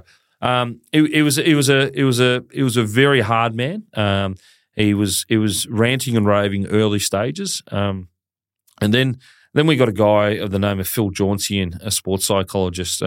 Who'd been working with a number of Australian football, uh, Australian sporting teams. Um, and he basically brought it back for Leigh and brought it back for us as well.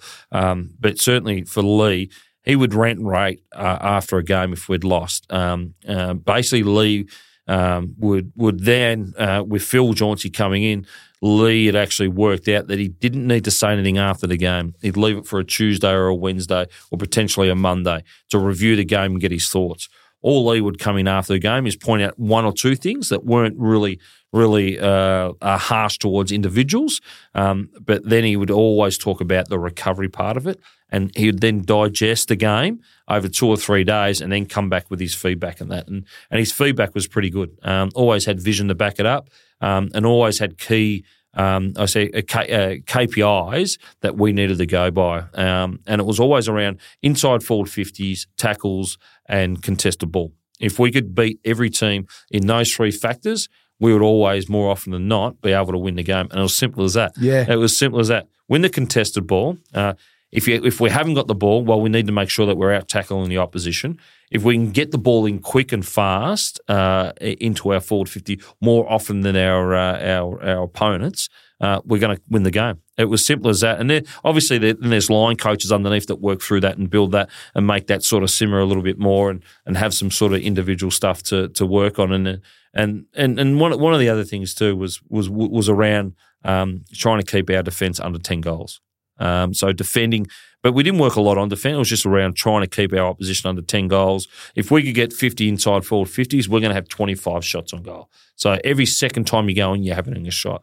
Um, and basically, we just worked on a philosophy around all those little bits and pieces. There's a lot in there, Tommy. I know, Nah, but but, it, but it's very fundamentally yeah, simple. th- th- there is a lot in there, but there's not when you if you if you break it down, a back six and, and team. Yeah. keep them to less than ten Yep. goals, and Yep. then and, and let's win the contest, or if they've got it, tackle hard and Yep. get it in, and we've got some beasts up there Yep. that can finish the work. And the good thing for us as as a defensive unit is that we had guys that could that were both ways, running both ways in the midfield. Yeah. So we had Vossi and we had uh, you know Martin Pike on the wing with Tim Notting on the wing and you know Brad Scott on. You know we had a lot of guys going through the wing and a lot of guys going through the midfield. Nigel Lappin, one of the hardest and most underrated footballers going around as well, uh, along with Daniel Bradshaw. But but certainly um, the the ability for our yes our midfield were good when they had the ball.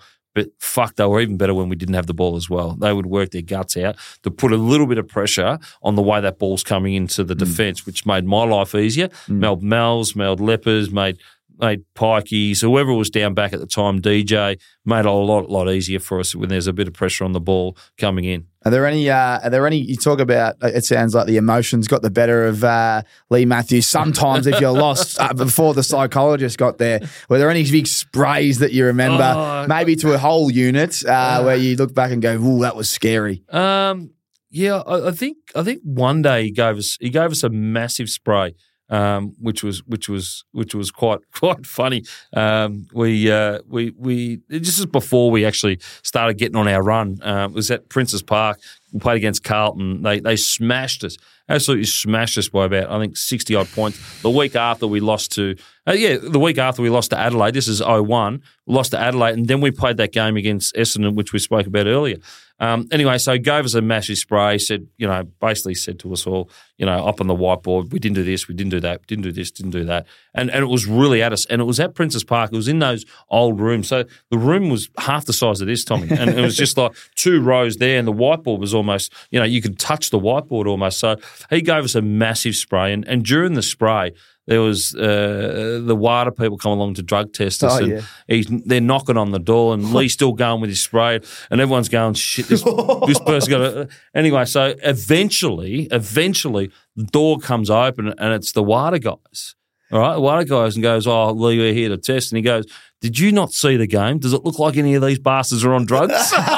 it's got smashed.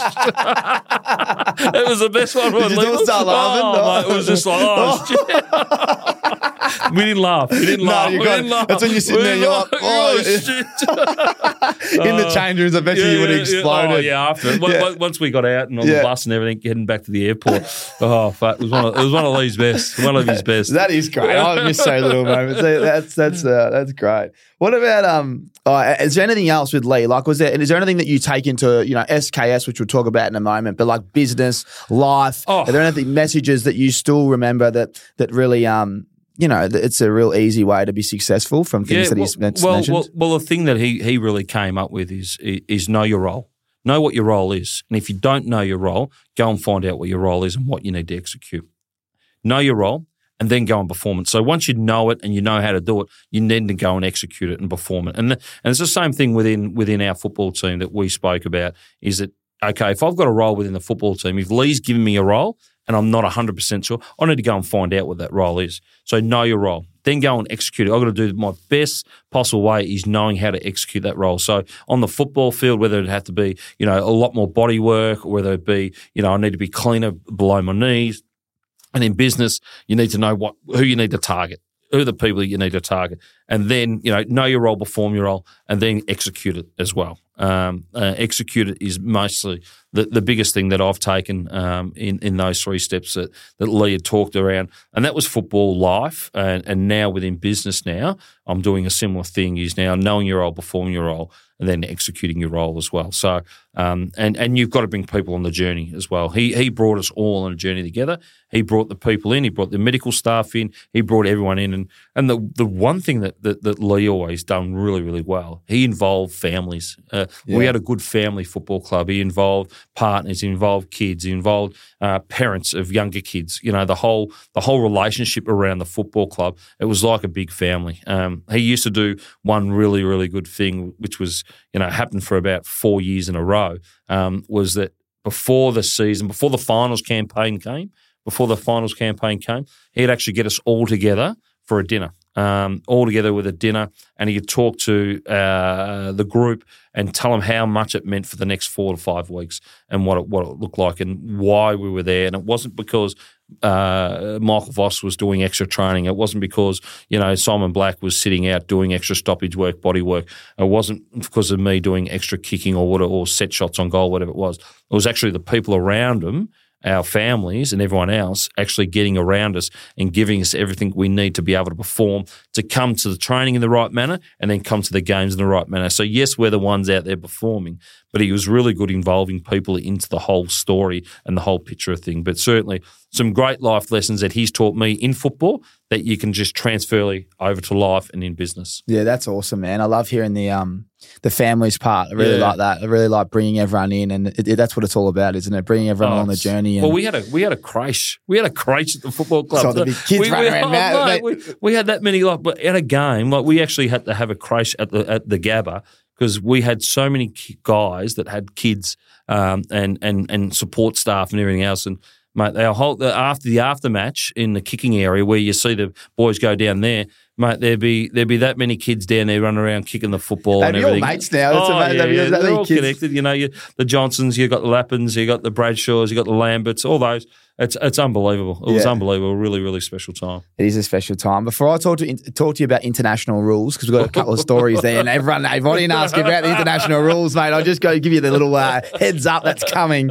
Um, but coaching, are you surprised that? Um, you, I'm actually interested. Are you surprised that so many of your teammates are now coaching in as head coaches and also, you know, underneath them and doing really well? Are you surprised that a lot of them are going down the coaching route? No, not really. Not really. Um, you, you look back and you look back at the meetings, the, the meetings that we'd have either, you know, uh, doing opposition meetings or doing uh, re- reviews uh, of, of, of games – and the guys who were speaking out, the guys that had ideas and opinions around certain things, are the guys that are coaching now. The guys who are who are confident enough to speak up and talk about what was going on during the game are all the guys that are in coaching positions now. Um, you know, I'm not I'm not surprised where where Chris has been uh, for for the last ten years or so. I'm not surprised where where Fly is at the moment. Not surprised with Vossi. Uh, you know, Blake Caracella, even to that fact, Leppa as well. They were all very strong individuals uh, and had a real good view of the game itself and and would dissect the game individually in their areas as well. Um, knowing of excuse me, knowing of Leppa as well, knowing how he saw the game and how he was able to you know manufacture some really really good defences within the Richmond Football Club and now at Collingwood as well. So that personal experience that they have doesn't surprise me at all, Tommy, that we've got so many guys that are involved. You know, even Luke Power, for for for, for example, he, he's he's coaching reserves uh, or the VFL group at the moment at Carlton. But the way he deeply thinks about the game and the deeply thinks about individuals as well um, is is no surprise to me to see so many guys. And and and you hear the press conferences of of, of Vossi and, and Fly and and and Brad and Chris and, and the guys that are uh, and even when they talk in the media and it's exactly what Leigh would be saying to us. And you hear it's almost they're almost like mini Leighs. Yeah, I was going to say that. Yeah, yeah, yeah, they're like mini Leighs, but they're doing their own. Um, they're putting their own spin on it as well and bringing their own initiatives into it as well. And, there you go. Um, it's certainly no surprise to me to see so many of our our teammates uh, within those within those uh, premiership era or, or, during my time at the Lions in coaching roles. Do you reckon they touch base with Leigh frequently? Oh, for sure. Yeah, yeah.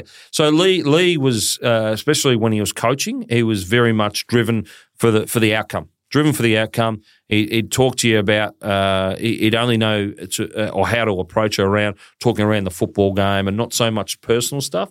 A little bit of personal stuff, but mainly focus on what the end result is. And now that he's out of coaching and out of football, he's he's the most relaxed guy that you can talk to and get opinions off. Um, you know, I've rang him on a on a number of occasions to get his views and opinion on certain things of the game. And everything else, answers the call, gives you know, or if he doesn't, calls you straight back. And you know, have had coffees with him. And and I would say that a majority majority of the senior coaches now that are coaching now would lean on Leigh for certain things. Um, um, not all the time, but there'd be if they ran into a hurdle and they thought that Leigh could help, there'd be no hesitations in them giving him a call um, uh, and coming along. And you know, I heard uh, Fly got Leigh back to Collingwood Football Club when he took over there, um, and I don't think Leigh had been back there for a while, so that was a that was a nice touch as well. Yeah, that is nice touch. Fly impresses me a lot, mate. I'll be honest. I'd, he, uh, I don't know. If you can have a beer with someone, I reckon right now he, he'd be the guy with as a, as a coach. Well, he Just- hates he hates us talking about it, but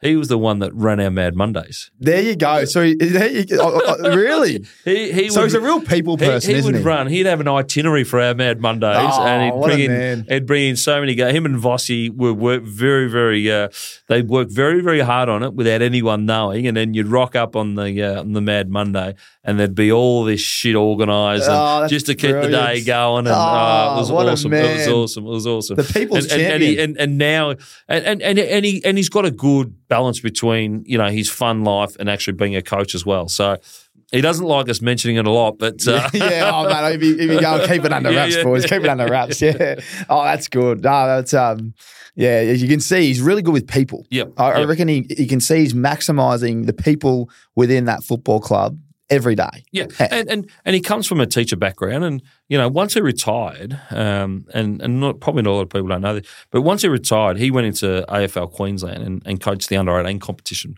uh, their national team or their state team in the national championships for a while. So so it, it's not like that he's gone from finishing as a player and straight into the AFL system. He's actually built himself, and he's got a teacher background at the same time. So he, he does. He's very very personal uh, with individuals. No, he's good. He's um no, yeah, he's doing great things and it's going to be an interesting. Uh, obviously, we're pre-recording this. This will Yeah. come out after prelim week, so we don't Yeah. know what's going to happen. But um, hopefully, my Giants boys beat the Yeah, Pies. yeah. How good have they been? Nah, They've been awesome. awesome, They've been great. Yeah, Toby awesome. Bedford, hasn't Yeah. he just given them another Oh, a little bit of spark, mate. Jackie yeah. Riccardi, yeah, hey? oh, Riccardi, Jeez, yeah, the big Rick, Yeah, yeah, yeah. no, like, so many good characters as well, Oh. like just ripping fellas. so I wish, like all footy clubs. Um, all right, let's get into the international rules, mate. Um, I uh, I I want to know what it's like to represent the country, and also just the memories and clearly the one incident. We can break it down because there's more to it. I know there's Mm. more to it. Um, but uh, let's just start with the the international rules. What was it like to represent the country? Oh, mate, it was fantastic, and you know, I was I was named uh, within within the squad on a, on a few occasions, which uh, which uh, you know I represented the, the the country three times.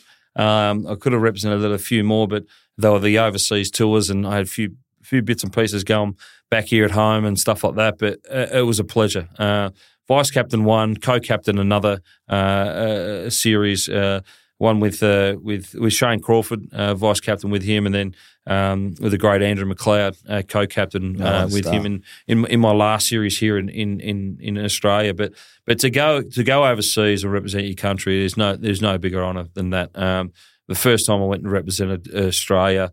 Uh, over in over in Ireland was when the Bali bombing happened. So that, it was actually happened at the same time in between two tests that, that we were playing in. So so being over there at that time was quite special. We were the first country to, or the first team to represent our country after so many so many things had happened uh, to our people over in Bali. So look to be able to to be able to get in a group uh, with guys that you see from afar, and we spoke about Buddy before, but you see from afar and you see how they prepare and you see how they they go about things um, to actually to get them into one environment together and actually travel internationally with them to represent your country. There's nothing better than it. Um, yes, it's a hybrid game, uh, hybrid game, and um, it, it's it's different for us. It takes a while for us to get used to the, to the actual ball itself and the rules and everything else. But but I think our professionalism, we're always able to come over the top and, and be able to be the better teams through through through the series that I played in anyway. But but but getting around, you know, you'd have you know Dipper along there. You'd have Gerard Healy, you'd have Gary Lyon, you'd have some of the guys that have been playing uh, this hybrid game for a long, long time and what it meant to you. Jim Stynes was involved Uh, on on the on the, all the occasions that I was there. You know, to hear that man talk about where he came from and to actually be out of Australia and Australia to get him an opportunity to play at a professional level was under, un, unbelievable. And him to go through the stories that the challenge that he went through as a young kid in Ireland and then coming over to Australia. So. Um, look, fantastic times. Um, nothing better.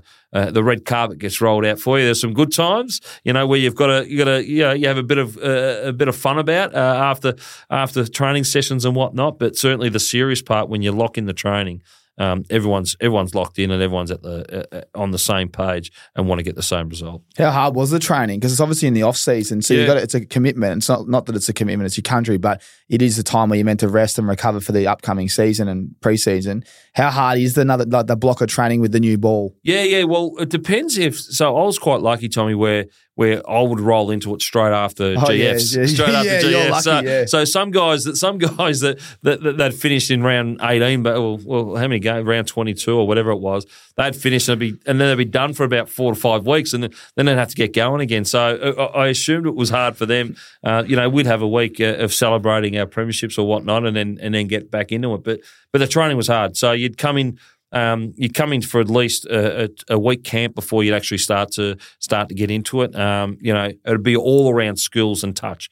Uh, you had a responsibility to keep your level up of fitness up to a certain level, but it was all around the touch of uh, uh, touch of the ball and, and understanding what the game plan was and everything else. And and some some of the guys that were coming in had never touched the ball before in their life. And and as soon as you got selected, which was a good thing, as soon as you got selected in the game um, uh, or in the squad, you get sent a ball uh, get a a ball and, and a, a book of the rules and everything else. So you had to do a little bit of homework yourself and do a little bit of touch and things yourself. But but the training was was probably more hard. Uh, the harder training sessions were the ones that they'd call uh, when you didn't have one, when you'd been out the night before, and that they were the hard sessions that, uh, that, that that that they used to run you and obviously get you back up to scratch a little Yeah, bit. Yeah, that's brilliant.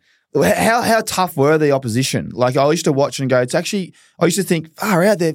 This is hard. We're not like you just you kind of assume we'd win all the time.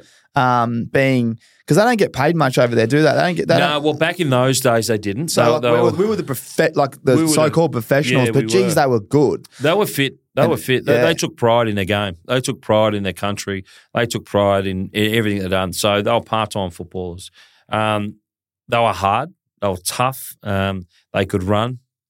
Their ability, uh, their speed was was one thing I, I struggled with. I was in, in in the hybrid game. I was a forward. I wasn't a backman. Mm. I couldn't keep up with them, Tommy. I, I struggled to keep up with them. I struggled to keep up with them. So I was a forward mainly uh, in the hybrid game. And um, look, the the what how they applied themselves for our games against us, um, they they it, it was a it was a scalp for them to get us. Uh, if they were able to be, and they compared themselves to us, and and I reckon some of them maybe have been playing for you know trying to get noticed by an AFL team to get offered a contract over here at some stage, and we see it happen quite quite often now, but it's um, it's certainly something that you look at and you go, well, we should beat them. We should have beat them quite easily, but but they, they were they were the they were part time footballers, but they were professionals at their game. Uh, what they were able to do with the football, but and the ability to read the ball, like obviously with our rounded shape ball, it goes everywhere. But but the ability to read, and and they get brought up on soccer too. Yeah. Uh, you know, so they know how the ball moves, and you know we'd be coming out thinking, yeah, we're going to get the ball, and it just bounces straight over our head. So so there's a little bit about that, but but certainly them as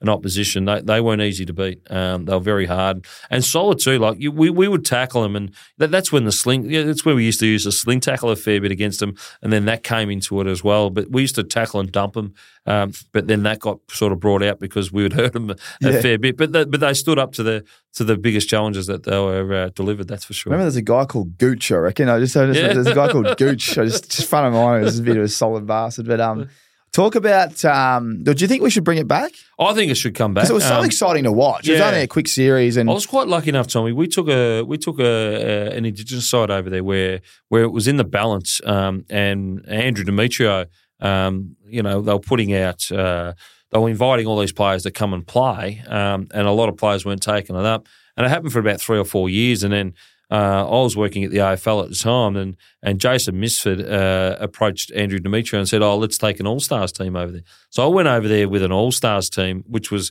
fantastic. It was a great experience, cultural exchange as well uh, between the Indigenous people and the Irish people as well. That was fantastic. But but then obviously it dropped off for a couple of years, and then they go. The the players some incentives to, to play. And I think that's what it, it needs to have some incentives. Exactly like you know, you look at our soccer players when they go and play for Australia, they've got incentives there. You look at our cricket team, you know, you look at all the sports that that that, that go and represent Australia, they've got incentives to it. Where the AFL incentives weren't that big, so representing your country should be should be a, a pretty big incentive itself. But I reckon there needs to be incentives attached Yeah. to it, and and and we've seen that happen where we've seen some of the biggest. I think Chris coached uh, Chris and Ross.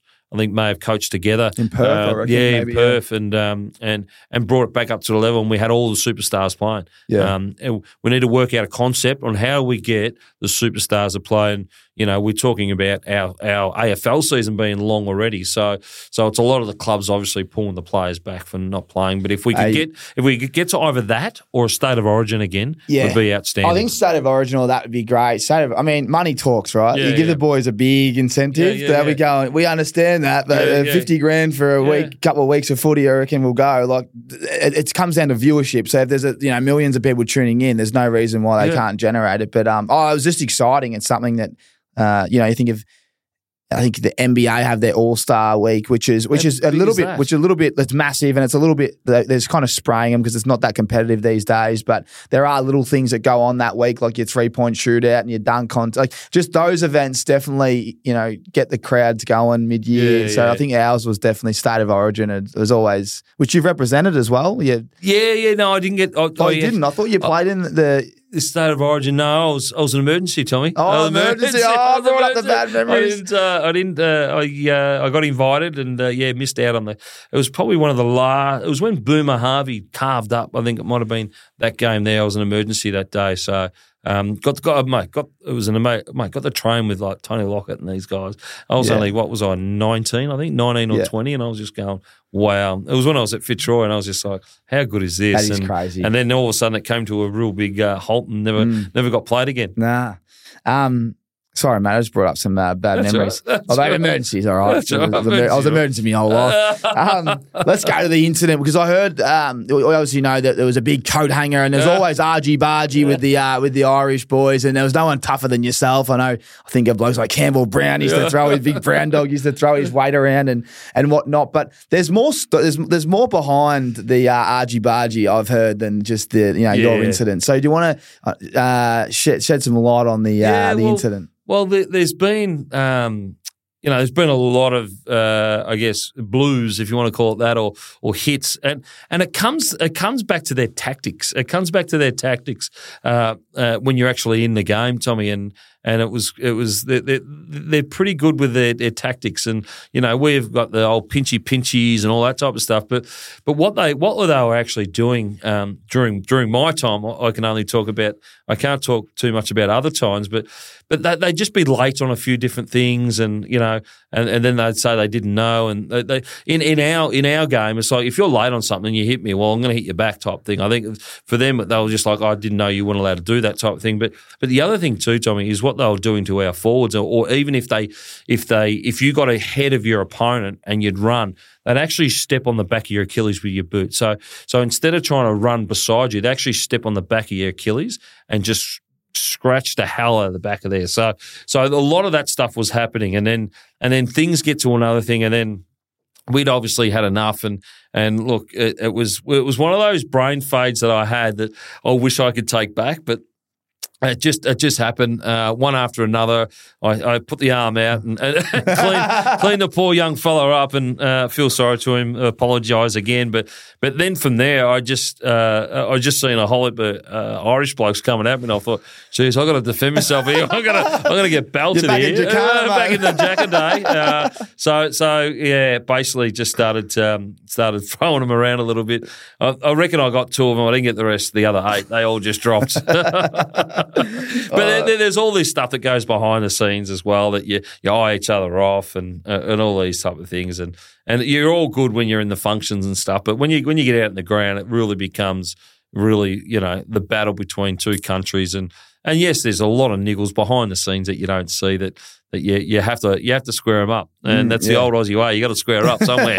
yeah, exactly. Well, mate, it's one of the uh, yeah, it's it's, a, it's a definitely a memory and a, a one that um, I mean, as I said, as an Aussie, you, it's just Aussies v or it's just anything. Not anything goes, but it's just if it's on, it's on. And it, it, I'll tell you what, the, I don't know what the TV ratings were, but I'd imagine they were through the roof. But I, I think what happened eventually, um, and the reason why there used to be a lot of brawls or punch ups or, or, or, or what used to happen during those international rules games is that the suspensions, if you got suspended in that, you only got suspended for international rules.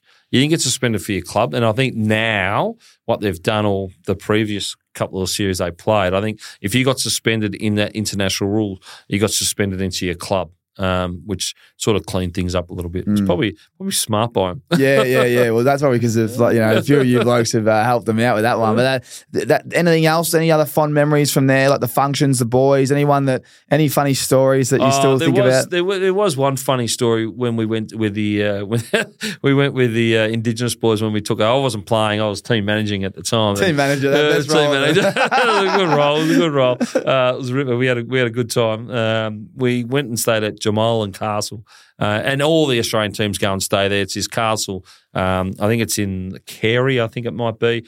Um, and uh, basically from there, you, you go and stay in this castle. It's turned into a hotel. It's got a golf course. It's got it's got all these activities. You spend about two or three days. They get you out of town so you can behave yourself a little bit. Anyway, so we have a big dinner there. It's it's you all get dressed up in your suits in the dining hall. Um, you know, Gil or Andrew's there. They do a big speech, and you got a few of the AFL executives there and everything else. And um, and anyway, so one of the boys got talking to one of the, the waiters, and and uh, one of the boys uh, had found out that the it's haunted. This castle's haunted, right? So me as the team manager going, all right, rightio, yeah, no worries, boys. And and as boys, and we had to go to the toilet. You had to go downstairs and almost in this like dungeon top, and and boys was like scaring the shit out of each other all night and jumping out at each other, and you could hear people laughing and carrying on. Anyway, so dinner was over. Um, everyone went back to their rooms, and um, and and we had a training session the next morning, and uh, me as team manager out there ready for the training session, and and half the boys to, half the boys were there on time, and we're going, where's the rest of the boys? And um, and and we, we started working out that all the boys were that terrified, right? So I went around knocking on everyone's doors, and there's no one there. And I had the Mastercard, so then I'd I'd go in, no one in their rooms, and. So what eventually happened is that they were shitting themselves that much. they all went and stayed in the one room together, and they couldn't sleep. I got to the one room. There's about fifteen blokes in there, all sleeping on the floor everywhere because they got scared about this uh, about this haunted uh, castle. Oh, the so, demons. Oh, they, they shit themselves. It was quite funny. We we thought that they'd gotten on a gotten on a bus and just took off and gone out on, Left on the country. on, on, on the night at town on the night. But they all they all they all stayed in the one Oh, you room thought they were together. in Dublin or something? yeah. Oh, we thought yeah, they all yeah, just yeah. Took off in the town because in the middle of nowhere. This castle and Yeah. there's no town. There's a few towns close by, about forty five minutes, but. But we, we thought they'd all shot through, but it was all because of the uh, the waiter told them about it, uh, about it being haunted, and they all head. jumped in the same room Yeah. together. So uh, quite Oh, it funny. reminded me when we were kids. We used to watch that movie Chucky. Yeah, Oh. remember Chucky. Used to, as soon as I'd watch it, I'd have demons, the nightmares for weeks. it's amazing what goes through your head. Um, before I ask you about your Milwaukee Tools handiest geez, moment, um, I just the- back to the premierships because I don't even ask you about this uh, because you just you know you just see it and you hear so much of it. But just just your memories on each one and, and how special was was the first one the most special? I do hear that most people think the first one's the most special, but you know the last one. Uh, uh, well, how would you break it all down? Well, Because three in a row. Yeah, well, I've got four kids, Tommy. It's almost asked me which which kid's my favourite. Well, Deion Sanders prime time. He ranks these kids, so he, he keeps them accountable. I'll, I'll say my daughter's the favourite. There you go. the, you the, go. The, uh, the, the fourth one. So um, uh, the three boys don't get any love for me, but I do love them. I do love them. Uh, look, I, I'd have to say the first one. Uh, first one, uh, just because of the the journey and my story, uh, the journey of of being uh, at Fitzroy, um, being involved in you know the the first four years of my footy career, not being so successful, and then getting there uh, and always dreaming to be at grand final on grand final day, getting there, uh, being the last Fitzroy player, uh, being uh, only one of that eight players that, that with the merge, Tommy, to still be there. Um, and then quite lucky enough that Pikey then come across who I played at Fitzroy with as well. It'd have to be the 0-1. Coming up against Essendon, knowing that they were favourites coming into it. Um, the favourite team. Uh, they were going back to back. Uh, we'd gotten, the, we'd obviously beaten them earlier in the year. Uh, you just go back to that, and, and I remember now we, we were in the old, which you know, I don't know whether you remember, we were in the old Melbourne rooms.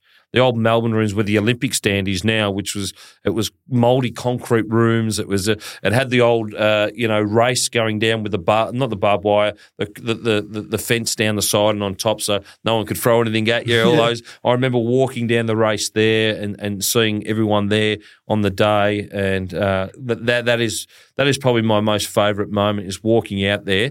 But the confidence that I had that I knew that my teammate next to me that's going to do his job. And if he done his job and I'd done my job, we're all going to we're, we're going to be you know we're going to re- reap the rewards at the end of the day. And um, I'd have to go back to the 01 grand final of that and, and, the conditions. A lot of people forget the conditions. It was 27 degrees that day, and and we we we felt very comfortable in those in that climate. And you know, two half time it was touch and go, and then in the third term uh, we just took over. Uh, we took over, and, and, as they call it, the Premiership quarter. So I'd have to go, yeah, I won the first one, but certainly, um, you know, you got fond memories of the other other two um, against Collingwood, and um, you know, a lot of people talk about, you know, our fourth one as well. If we had a if we, if we had a got over over Port um, in that fourth, that probably would have been uh, just as memorable as the first because you know making history is probably probably the the one that probably overwrites them all. But unfortunately, we weren't able to get over that day. But I won. Going back to it, uh, you know, boy from the northern suburbs, being involved at Fitzroy, you know, being involved in a number, of, a numerous of, of, of wooden spoons, and, and being there and actually holding the cup up, and um, you know, just being being there after the game, got interviewed by Dipper after the game as well. Uh, it was just fantastic, and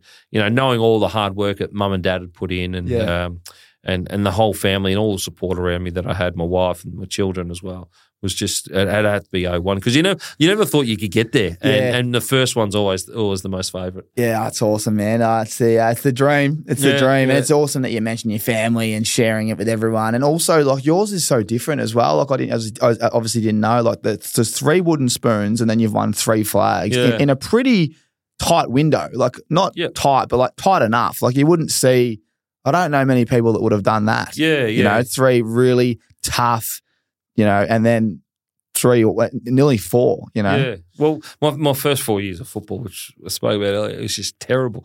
I was just like, what yeah. the hell is going on here? Yes, you're obviously getting paid for something that you love doing, but you want to win football games. Yeah, you, wanna, you lose your You want to win. Yeah, and is... you want to play finals. And and a lot of, uh, and in, in my first three years, Tommy, a lot of the guys in that draft year that I, I was drafted in, they were all playing finals they're all playing finals, and and and you know you're sort of sitting back, you know, on your holidays wherever you are, Bali, Cairns, whatever it is. Didn't go out too far from that for our footy trips, but you're sitting back and watching those, and you go, like, well, I was only just playing with these guys, you know, in the under 18 competition, and now they got the success. And and for, for for, for for what it was, you know, I didn't know all this success was was ahead of me. Yeah, no, yeah, you do compare. Uh, we've all done that. Don't worry. I remember I was doing my first preseason and I come back lighter and the boys all come back five kilos heavier because we're still doing technique work with the barbell. I said, give me a spell. You're comparing your rigs and everything, not just games. That's 2001, 2002, 2003. Like just quick, let's just, I want to quickly just condense these, all of these, but just some memories from one, like just even passages of play, like 2001. What's one play that still stands out? Uh, intercepted the ball coming off half back, third quarter. I, uh, I intercepted off Joe Misiti, tried to kick it to so Mark Mercuri intercepted. I turned around, kicked it straight down Craig McRae's throat. He, he, he wheeled and went, uh, kicked it long, and I think it was Lynchy who marked it goal. And then from that stage on, I thought, yeah, we're unstoppable here. Yeah, nice. Uh, do you still remind the boys that you set yeah, that play yeah, up? Yeah, yeah, I remind Fly when I see it. what about 2002? 2002, uh, wet day. Um, just the, the, the biggest thing there was the ability for us just to overcome uh, the conditions. Um, no, no individual moment, but just just the whole day. We think it was going to be nice and shiny again, but but the the ability for us to actually get away with it and um, you know, be able to work through diversity, um, the conditions. Uh, Acker's goal as well was fantastic, and um, look, yeah, there, there's a lot of moments, but I think the whole day where it was tough conditions. Yeah, and then 2003. Oh, 2003. Uh, you know, I think it's the the rocker goal that everyone talks about. Um, they reckon it was goals. They're ready to kick the ball in. It was clearly a point, um, and that was a hard hard sort of effort day. Um, but certainly that that moment there, and and you know the again through through the 02 and 03, yeah, there's very vague memories, but but again, it was tough conditions, wet, cold. I think it was the coldest day in Melbourne in September. So it's those whole conditions that we're able to adapt our game plan. Okay, yes, it was good during the dry, but during the wet weather football, it stood up its best. Yeah, contested ball, tackles. Yeah. Uh, and what about actually 04 as well? Let's just talk about why'd you lose, you reckon? Uh, what did we lose? Uh, be honest. Yeah. uh, well, we we only had a seven. We only had a six day break. Um, Port Adelaide played on a Friday night. Um, I reckon it didn't help us uh, with our recovery, and we're so entrenched into our recovery. We were still in the game. We are still in the game. Uh, I think halfway through the third quarter, um, and I reckon the toll of everything just just ran out. They, they they were just better in the second half of the game uh, than than us. And uh, you know, good, good good riddance to them. Well done. Still haven't seen the game. Haven't watched the game. I haven't watched haven't it. watched it at all. Uh, Tommy, don't don't want to look back on that thing. And, and plus, I didn't have a great game myself. I played on I played on Choppy Pickett. And he got the Norm Smith medal. I don't want to be looking back on that. I don't want to be looking back Yeah, on no, that. mate, just stick to the yeah, three yeah. Yeah, yeah, yeah, yeah. yeah, but yeah, no. Oh, 04, we just yeah, we, we, we limped in. Um, we limped in once again and uh, yeah, just didn't have. It, it, so, you know, with, with grand finals, winning grand finals, a lot of things have got to go your way. Oh, your, yeah. your list, uh, you know, your, your injuries, all that type of stuff, and you've got to be up and about as well, and you've got to be able to hit the ground running. And we thought we were, but um, you know, uh, not many teams, or I can say this quite easily, that I don't think many teams are going to get in that scenario of being able to go for four in a row. Nah, nah, not many at all. Not many at all. Um, oh, well done, mate. It's uh, yeah, it's what dreams have made. of. four grand finals in a row. Like you just, it's it's crazy to think about. Oh, it is, it As you is. know, it's a, Oh. it's a it's a it's a fair mountain to climb, and Well, to climb it four four years in a row and fall short just at the end, but win three of the four. Yeah. Um, it's special. Well, by by the third one, we had the after parties and everything sorted out. So Ah, we knew yeah, what, you're teeing them up was before the going- game. we knew what was going on. We So had Fly's everything got the. Mad Monday. He goes, we "Righto, had everything planned. So, and unfortunately, uh, 04, we had a lot more things planned, but it didn't work out. Oh no, yeah, that's brilliant. that is, that's so good. Um, let's go to now life away from Yep. you know, outside of footy and business world. Um, I want to I want to know a little bit more about SKS. Give everyone out there a little understanding of what SKS is uh, and what you do. Yep, yep. So SKS uh, Group, SKS Technologies, SKS Indigenous Technologies, audiovisual, electrical, data, comms, and smart buildings. So um, uh, we've got a national footprint uh, across Australia. Um, we've got our Indigenous business, which I'm the managing director of, which I'm heading up with. Um, it's in partnership with the Jinks family, uh, who you know you know very well, Tommy, and um, it's been a great relationship so far. We've been we're just coming on 12 months uh, into the relationship. We're building our Indigenous employment numbers. So it's about trying to get Indigenous uh, employment numbers, Indigenous people within the workforce in the electrical space, the audiovisual space, data and comms. Um, so we're trying to do that uh, nationally. Um, we're, we're hitting some good targets at the moment. We've Got 12 uh, employees at the minute and really, really going strong and got a fair bit of work in the pipeline for 2024 uh, in, in this coming financial year. So um, it's been a great relationship. Uh, got shared values uh, between myself uh, and the Jinks uh, family, uh, Peter, Greg, and Matthew, um, and Patrick. There working there as well in, the office. Um, you know, I've loved the the opportunity and, and all the stuff that I've learned through football, Tommy, of, and I'm just putting those values back into business as well, and and building building a strong uh, uh business at the moment, and and hopefully we can go to bigger and stronger things uh, throughout the the coming years, and giving some opportunities for my kids as well to be a part of the company as well. No, brilliant. Yeah, the the um the the reports that consistently hit the you know, when there's a little ASX announcement, Yeah, they're just yeah. getting better and better. And it's probably because of blokes like you doing such a great job. Only a year in, um, I know they speak really highly of you and said that you've uh, over overachieved, Overachieved. um, which we love to hear.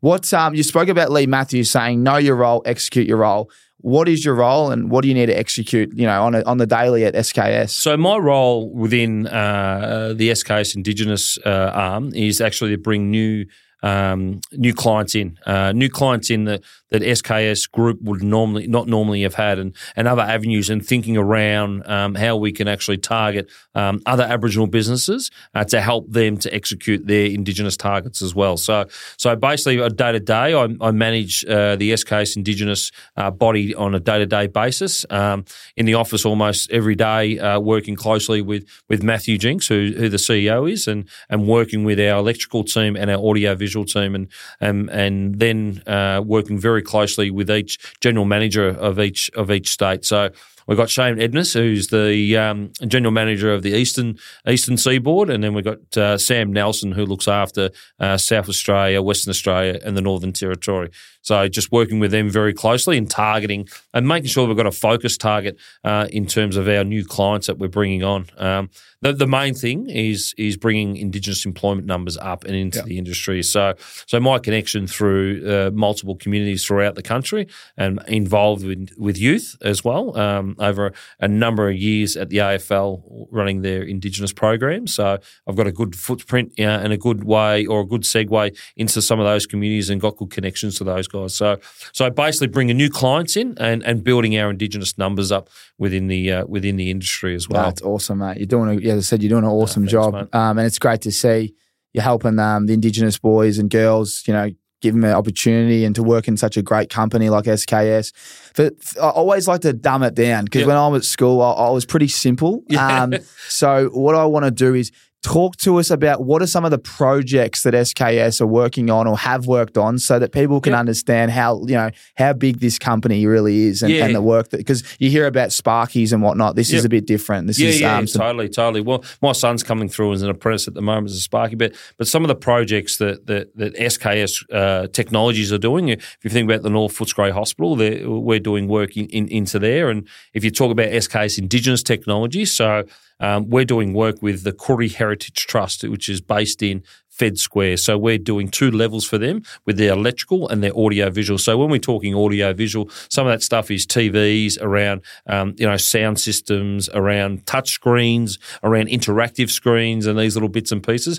That's one project we're doing uh, at the moment in the heart of Melbourne. Um, if we talk about uh, outside of Melbourne or outside of Victoria, um, we do a lot of work within the NT space um, in the defence. Um, so we're very heavily involved in NT uh, in the space there of, of defence and in South Australia with a company called Ventia as well, doing elite work into them in around their data centres. And then if we go outside of Melbourne, we're working with the Rumbalara Football Club in building their community hub there at their football club, um, which is a, a, a facility where it's going to be a, a place where community can come and, and use for functions, uh, community groups can use.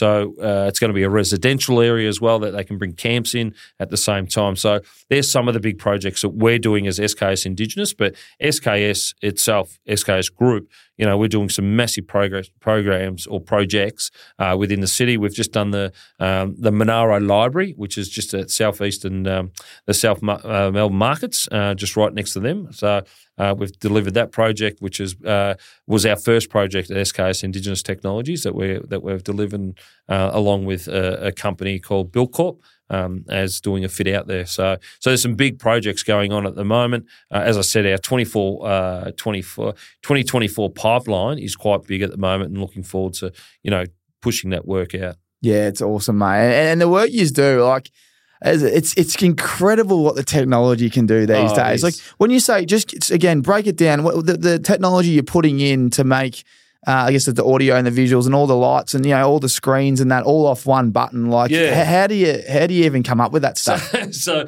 I, I, Yeah, I know, I'm not but- the technical I know, side. I know. I I'm know, not I the know. technical side. I always think, I sell the dream, though. Yeah, because I'm thinking if. I have a Yeah. sports bar one day, Yeah, yeah, yeah. I'm calling SKS and the same boys. Yeah. What can I do? Yeah. And they'll go, we can do it all by the click of a button. Yeah. So so basically, we have uh, we have our electrical team, uh, we have our audio visual team, um, and then we have a data a data group as well. So so we we all work together under, the same banner, and we bring we bring together ideas and thoughts how we can actually give. The, the end client uh, the best and most easiest and and simplest uh, product to use what they want to get out of what they want to do. Um, you know, I think I think what it comes back to if you if you want to do a surround sound system in your house or or you want to do a meeting room, so a boardroom, for instance, a boardroom, we can bring in everything there where you want to, you know, we get into meeting rooms so often, go into meetings and you got to plug all these certain things into a laptop. Well, we've got the system where you actually just plug one thing in and it works off all these other different systems and it can go around, uh, uh, well, pretty much in that whole boardroom. So so it simplifies uh, technology and audio visual, and and I guess you know hooking up your TV to an antenna and all those. It makes all that easy, and we take that work out of uh, all that stress out of your work, and um, and then we have the the electrical component where you, if you want to put lights lights to to certain beats and all these little bits and pieces, we've got a, a, group of people that can pull all this into one area, um, where, which are, they're very clever in what they do. Oh, they are. It's ser- it's seriously impressive what um, SKS does, and as I said, the group. Um, th- there's so much going on. It's it's it's fascinating. Anyone listening, watching, and they want to get in touch with yourself or SKS, where do they go if they're going, holy shit, this is what we've been wanting for our company? Like, how do I get in touch? Where would they go? Yeah, just go straight to our website, uh, SKS uh, Technologies or SKS Indigenous Technologies. Um, you know, if you have maybe something that you want to uh, give back to the community. Um, so we, in the SKS Indigenous Technologies, we we support uh, certain communities around Australia um, in around uh, schooling, health, education, um, boarding houses, and whatnot. Um, so a majority of our earnings or majority of our profits go back into Indigenous communities as well. Um, but yeah, go to our website. Uh, we're on Instagram. We're on uh, LinkedIn. Um, uh, and you can basically go there, sks.com.au. You'll find us uh, on any sort of browser that you're looking at through. Perfect, mate. No, you've uh, yeah, you're only twelve months in, but mate, you're selling the dream, and I love it. I love it. No wonder. I hope they're paying you the big bucks. Um, Jinxie, we have to have a word to him for a little pay rise. Jinxie, he's on fire, this bloke. but uh, no, very good, mate. Very good. Now we go to our now when you come on, um, mate. Great timing. Oh. Milwaukee Tools. They are, as I said to you before. Without them, we don't have this. This doesn't exist. Uh, they are they are such a great support of the podcast. Um, Tommy talks and and what I do love about uh, Milwaukee is they consistently, you know, they offer our guests some some oh, prizes and some products. Slick, yeah, and yeah. and this month it's all about the lawnmower, oh, mate. So we've got the lawnmower here. Um, you know, you got the battery pack as well, and you know, full throttle under one second, as you can see, mate. Before I give this lawnmower a fair income plug, I want to know we always ask our guests, what would their Milwaukee Tools handiest moment be? So, you know, you had an amazing career and we keep it kind of on the footy field, but is there like a moment where even you were shocked with the goal that you kicked, or it might be international rules, or, or, or a moment that you you might have had a cool passage of play. What would be the one moment where even with your kids you go, "Oh, you're old man," you know, look at this highlight. Like, is there one Milwaukee tool handy moment that stands oh, out? There, there are Tommy. Yeah, and, and I'd have to go back to uh, my marks. So I, don't, I didn't mind flying for a hanger every now and then, but it was it was a mark in uh, in one of the. I think it might have been an 01 prelim final against uh, Port Adelaide, and um, an ex teammate of mine, Matthew Primus, was playing for Port Adelaide. Um, they kicked the ball out straight down the middle of the ground. Uh, he locked arms with Vossi, and I had no one on me. My forward, forward line, uh, forward player had gone up the ground, and it was just a perfect sit. And I launched myself I took the mark, and before I landed, I was smiling already straight at Matty Primus. So that was a that was a great moment for me. I've got a photo of it at home as well. Oh, so yes. every time I see the lure, I, uh, I, I make mention of it all the time. Uh, Matty Primus, a good man, and uh, he was a he was a great player for Fitzroy. Went on the Port Adelaide and coached them as well. But that that had to be my my my my, my Milwaukee moment. Yeah, I don't know. Milwaukee's a tongue twister. I was saying, I was and saying, good quality gear too. So talk about SKS, uh, Tommy. We use Milwaukee quite a bit uh, within our within our industry, and a lot of our apprentices and uh, and tradesmen uh, use the Milwaukee gear. It's quality stuff. It's quality gear. Yeah, it is. It's um oh all the tradies use it. Yeah. As I said, it's uh, that's why it's been so good to to partner with these guys. Um, yeah, it's quality, mate. And and all the guests that we've given out, as I said, they've got the best products. Oh. Like heated jackets, they've got all the tools. No, they've done lawnmowers. Well, mate, they've just hey? brought them out. The optimized steel deck design. It's push start. It's self uh, self proper. I can't even say it. Proper propulsion. Eh? I should keep it in. Don't even edit it. Another go and Tommy sorted out capabilities. It reaches full throttle in under one second, and it comes with an eight amp starter pack to get you started.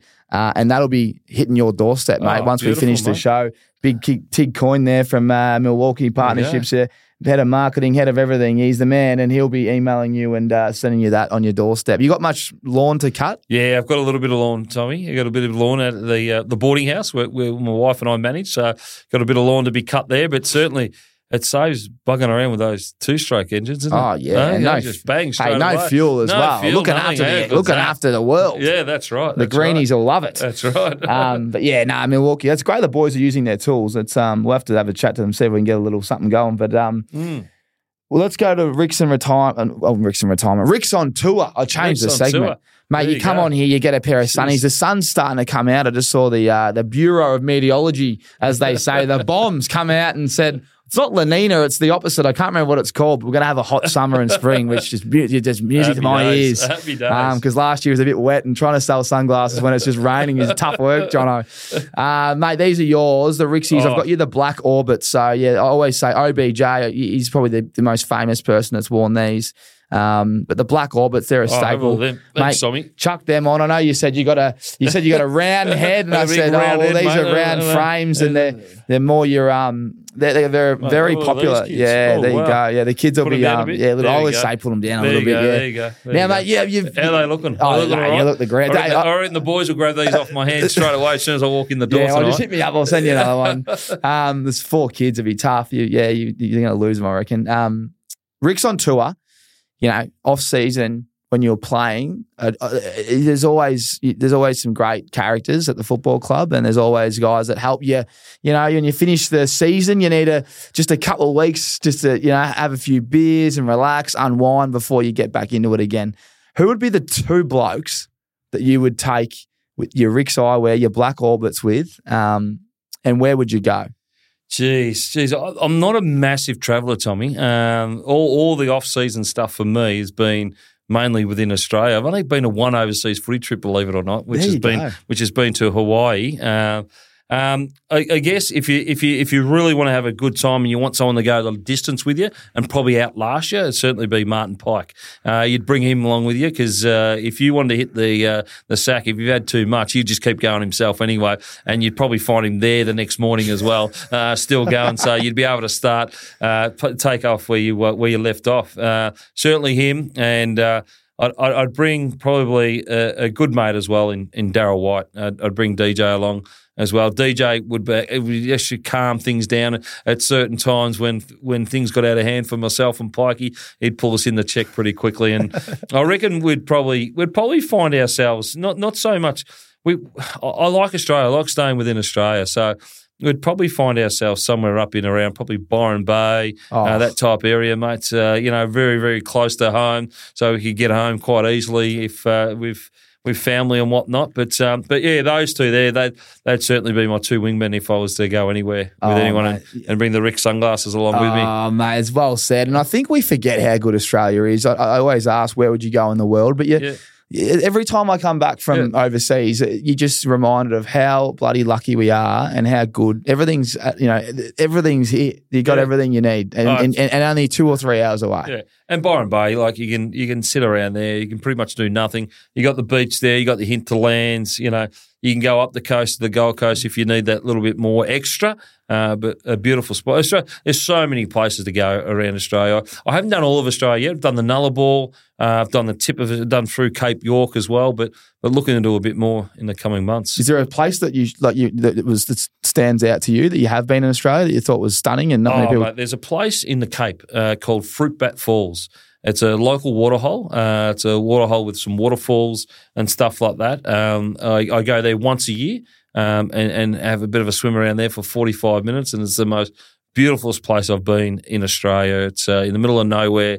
Um, you know, there's only tourists there that come in and come out each day, and the water's so so beautiful, fresh, sparkling water. Um, that's certainly the my favourite place in Australia. Yeah, that's great. Love, love that you shared that, mate. It's um, it's something that we should. Someone out there will definitely check that out. I've never heard of it, so I have to get some photos of that place. Hey, just wanted to say thanks so much for your time. I know you're a busy man running SKS Indigenous, and um, yeah, you know you've got a lot going on, and we haven't even spoken about commentary, and we yeah. could have spoken about all the other years. But look, we we have to get you back on again. Um, but yeah, thanks so much for your time, mate. I've uh, I've always wanted to get you on, and getting you on around finals time is is quite special. Um, considering that the the Lions, as as I know, and everyone listening, this will be recorded uh, before the prelim. So if they win, they'll be going into a grand final when this is released. But um, yeah, mate, you, you had an amazing career. You've done so much for so many communities, and you're doing so much for so many people now. And um, yeah, I wish you nothing but the best. And thanks so much for for coming on. No, good on you, Tommy. Thanks for having me, it, mate. And uh, let's hope the Lions get in uh, grand final, and it means a cash cash in week for me. Oh, mate, that's uh, cashies galore for you boys. That's what I was speaking to your, your teammate John O'Brien. He was saying, but just he had, uh, I think he said he had Dane Swan on his podcast, and all they were yeah. talking about was if we can get a Pies and a Lions, it'll be a cashies heaven. Exactly, But uh, hopefully, it's the Giants playing. Uh, hopefully, the Giants Yeah. playing. And to everyone listening, thanks so much for your support. Um, always hit the subscribe button or like or send us a comment. Uh, I think you can even write comments on Spotify now, so you can let us know what you thought of this episode.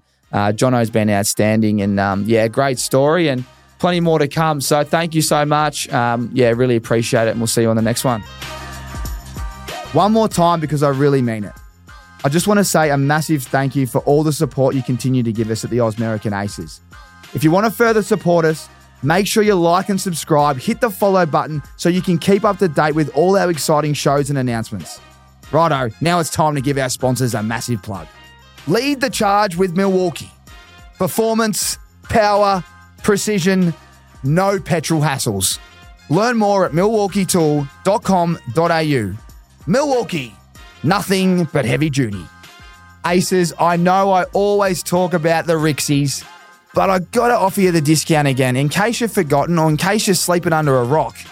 We have a special discount code for everyone that listens to this podcast or watch the podcast. It's ACES. Head online to rixxeyewear.com.au and use the discount code ACES and you'll get 20% off. That's right, 20% off, one fifth at checkout and free express shipping. So head online, rixxeyewear.com.au and check it out.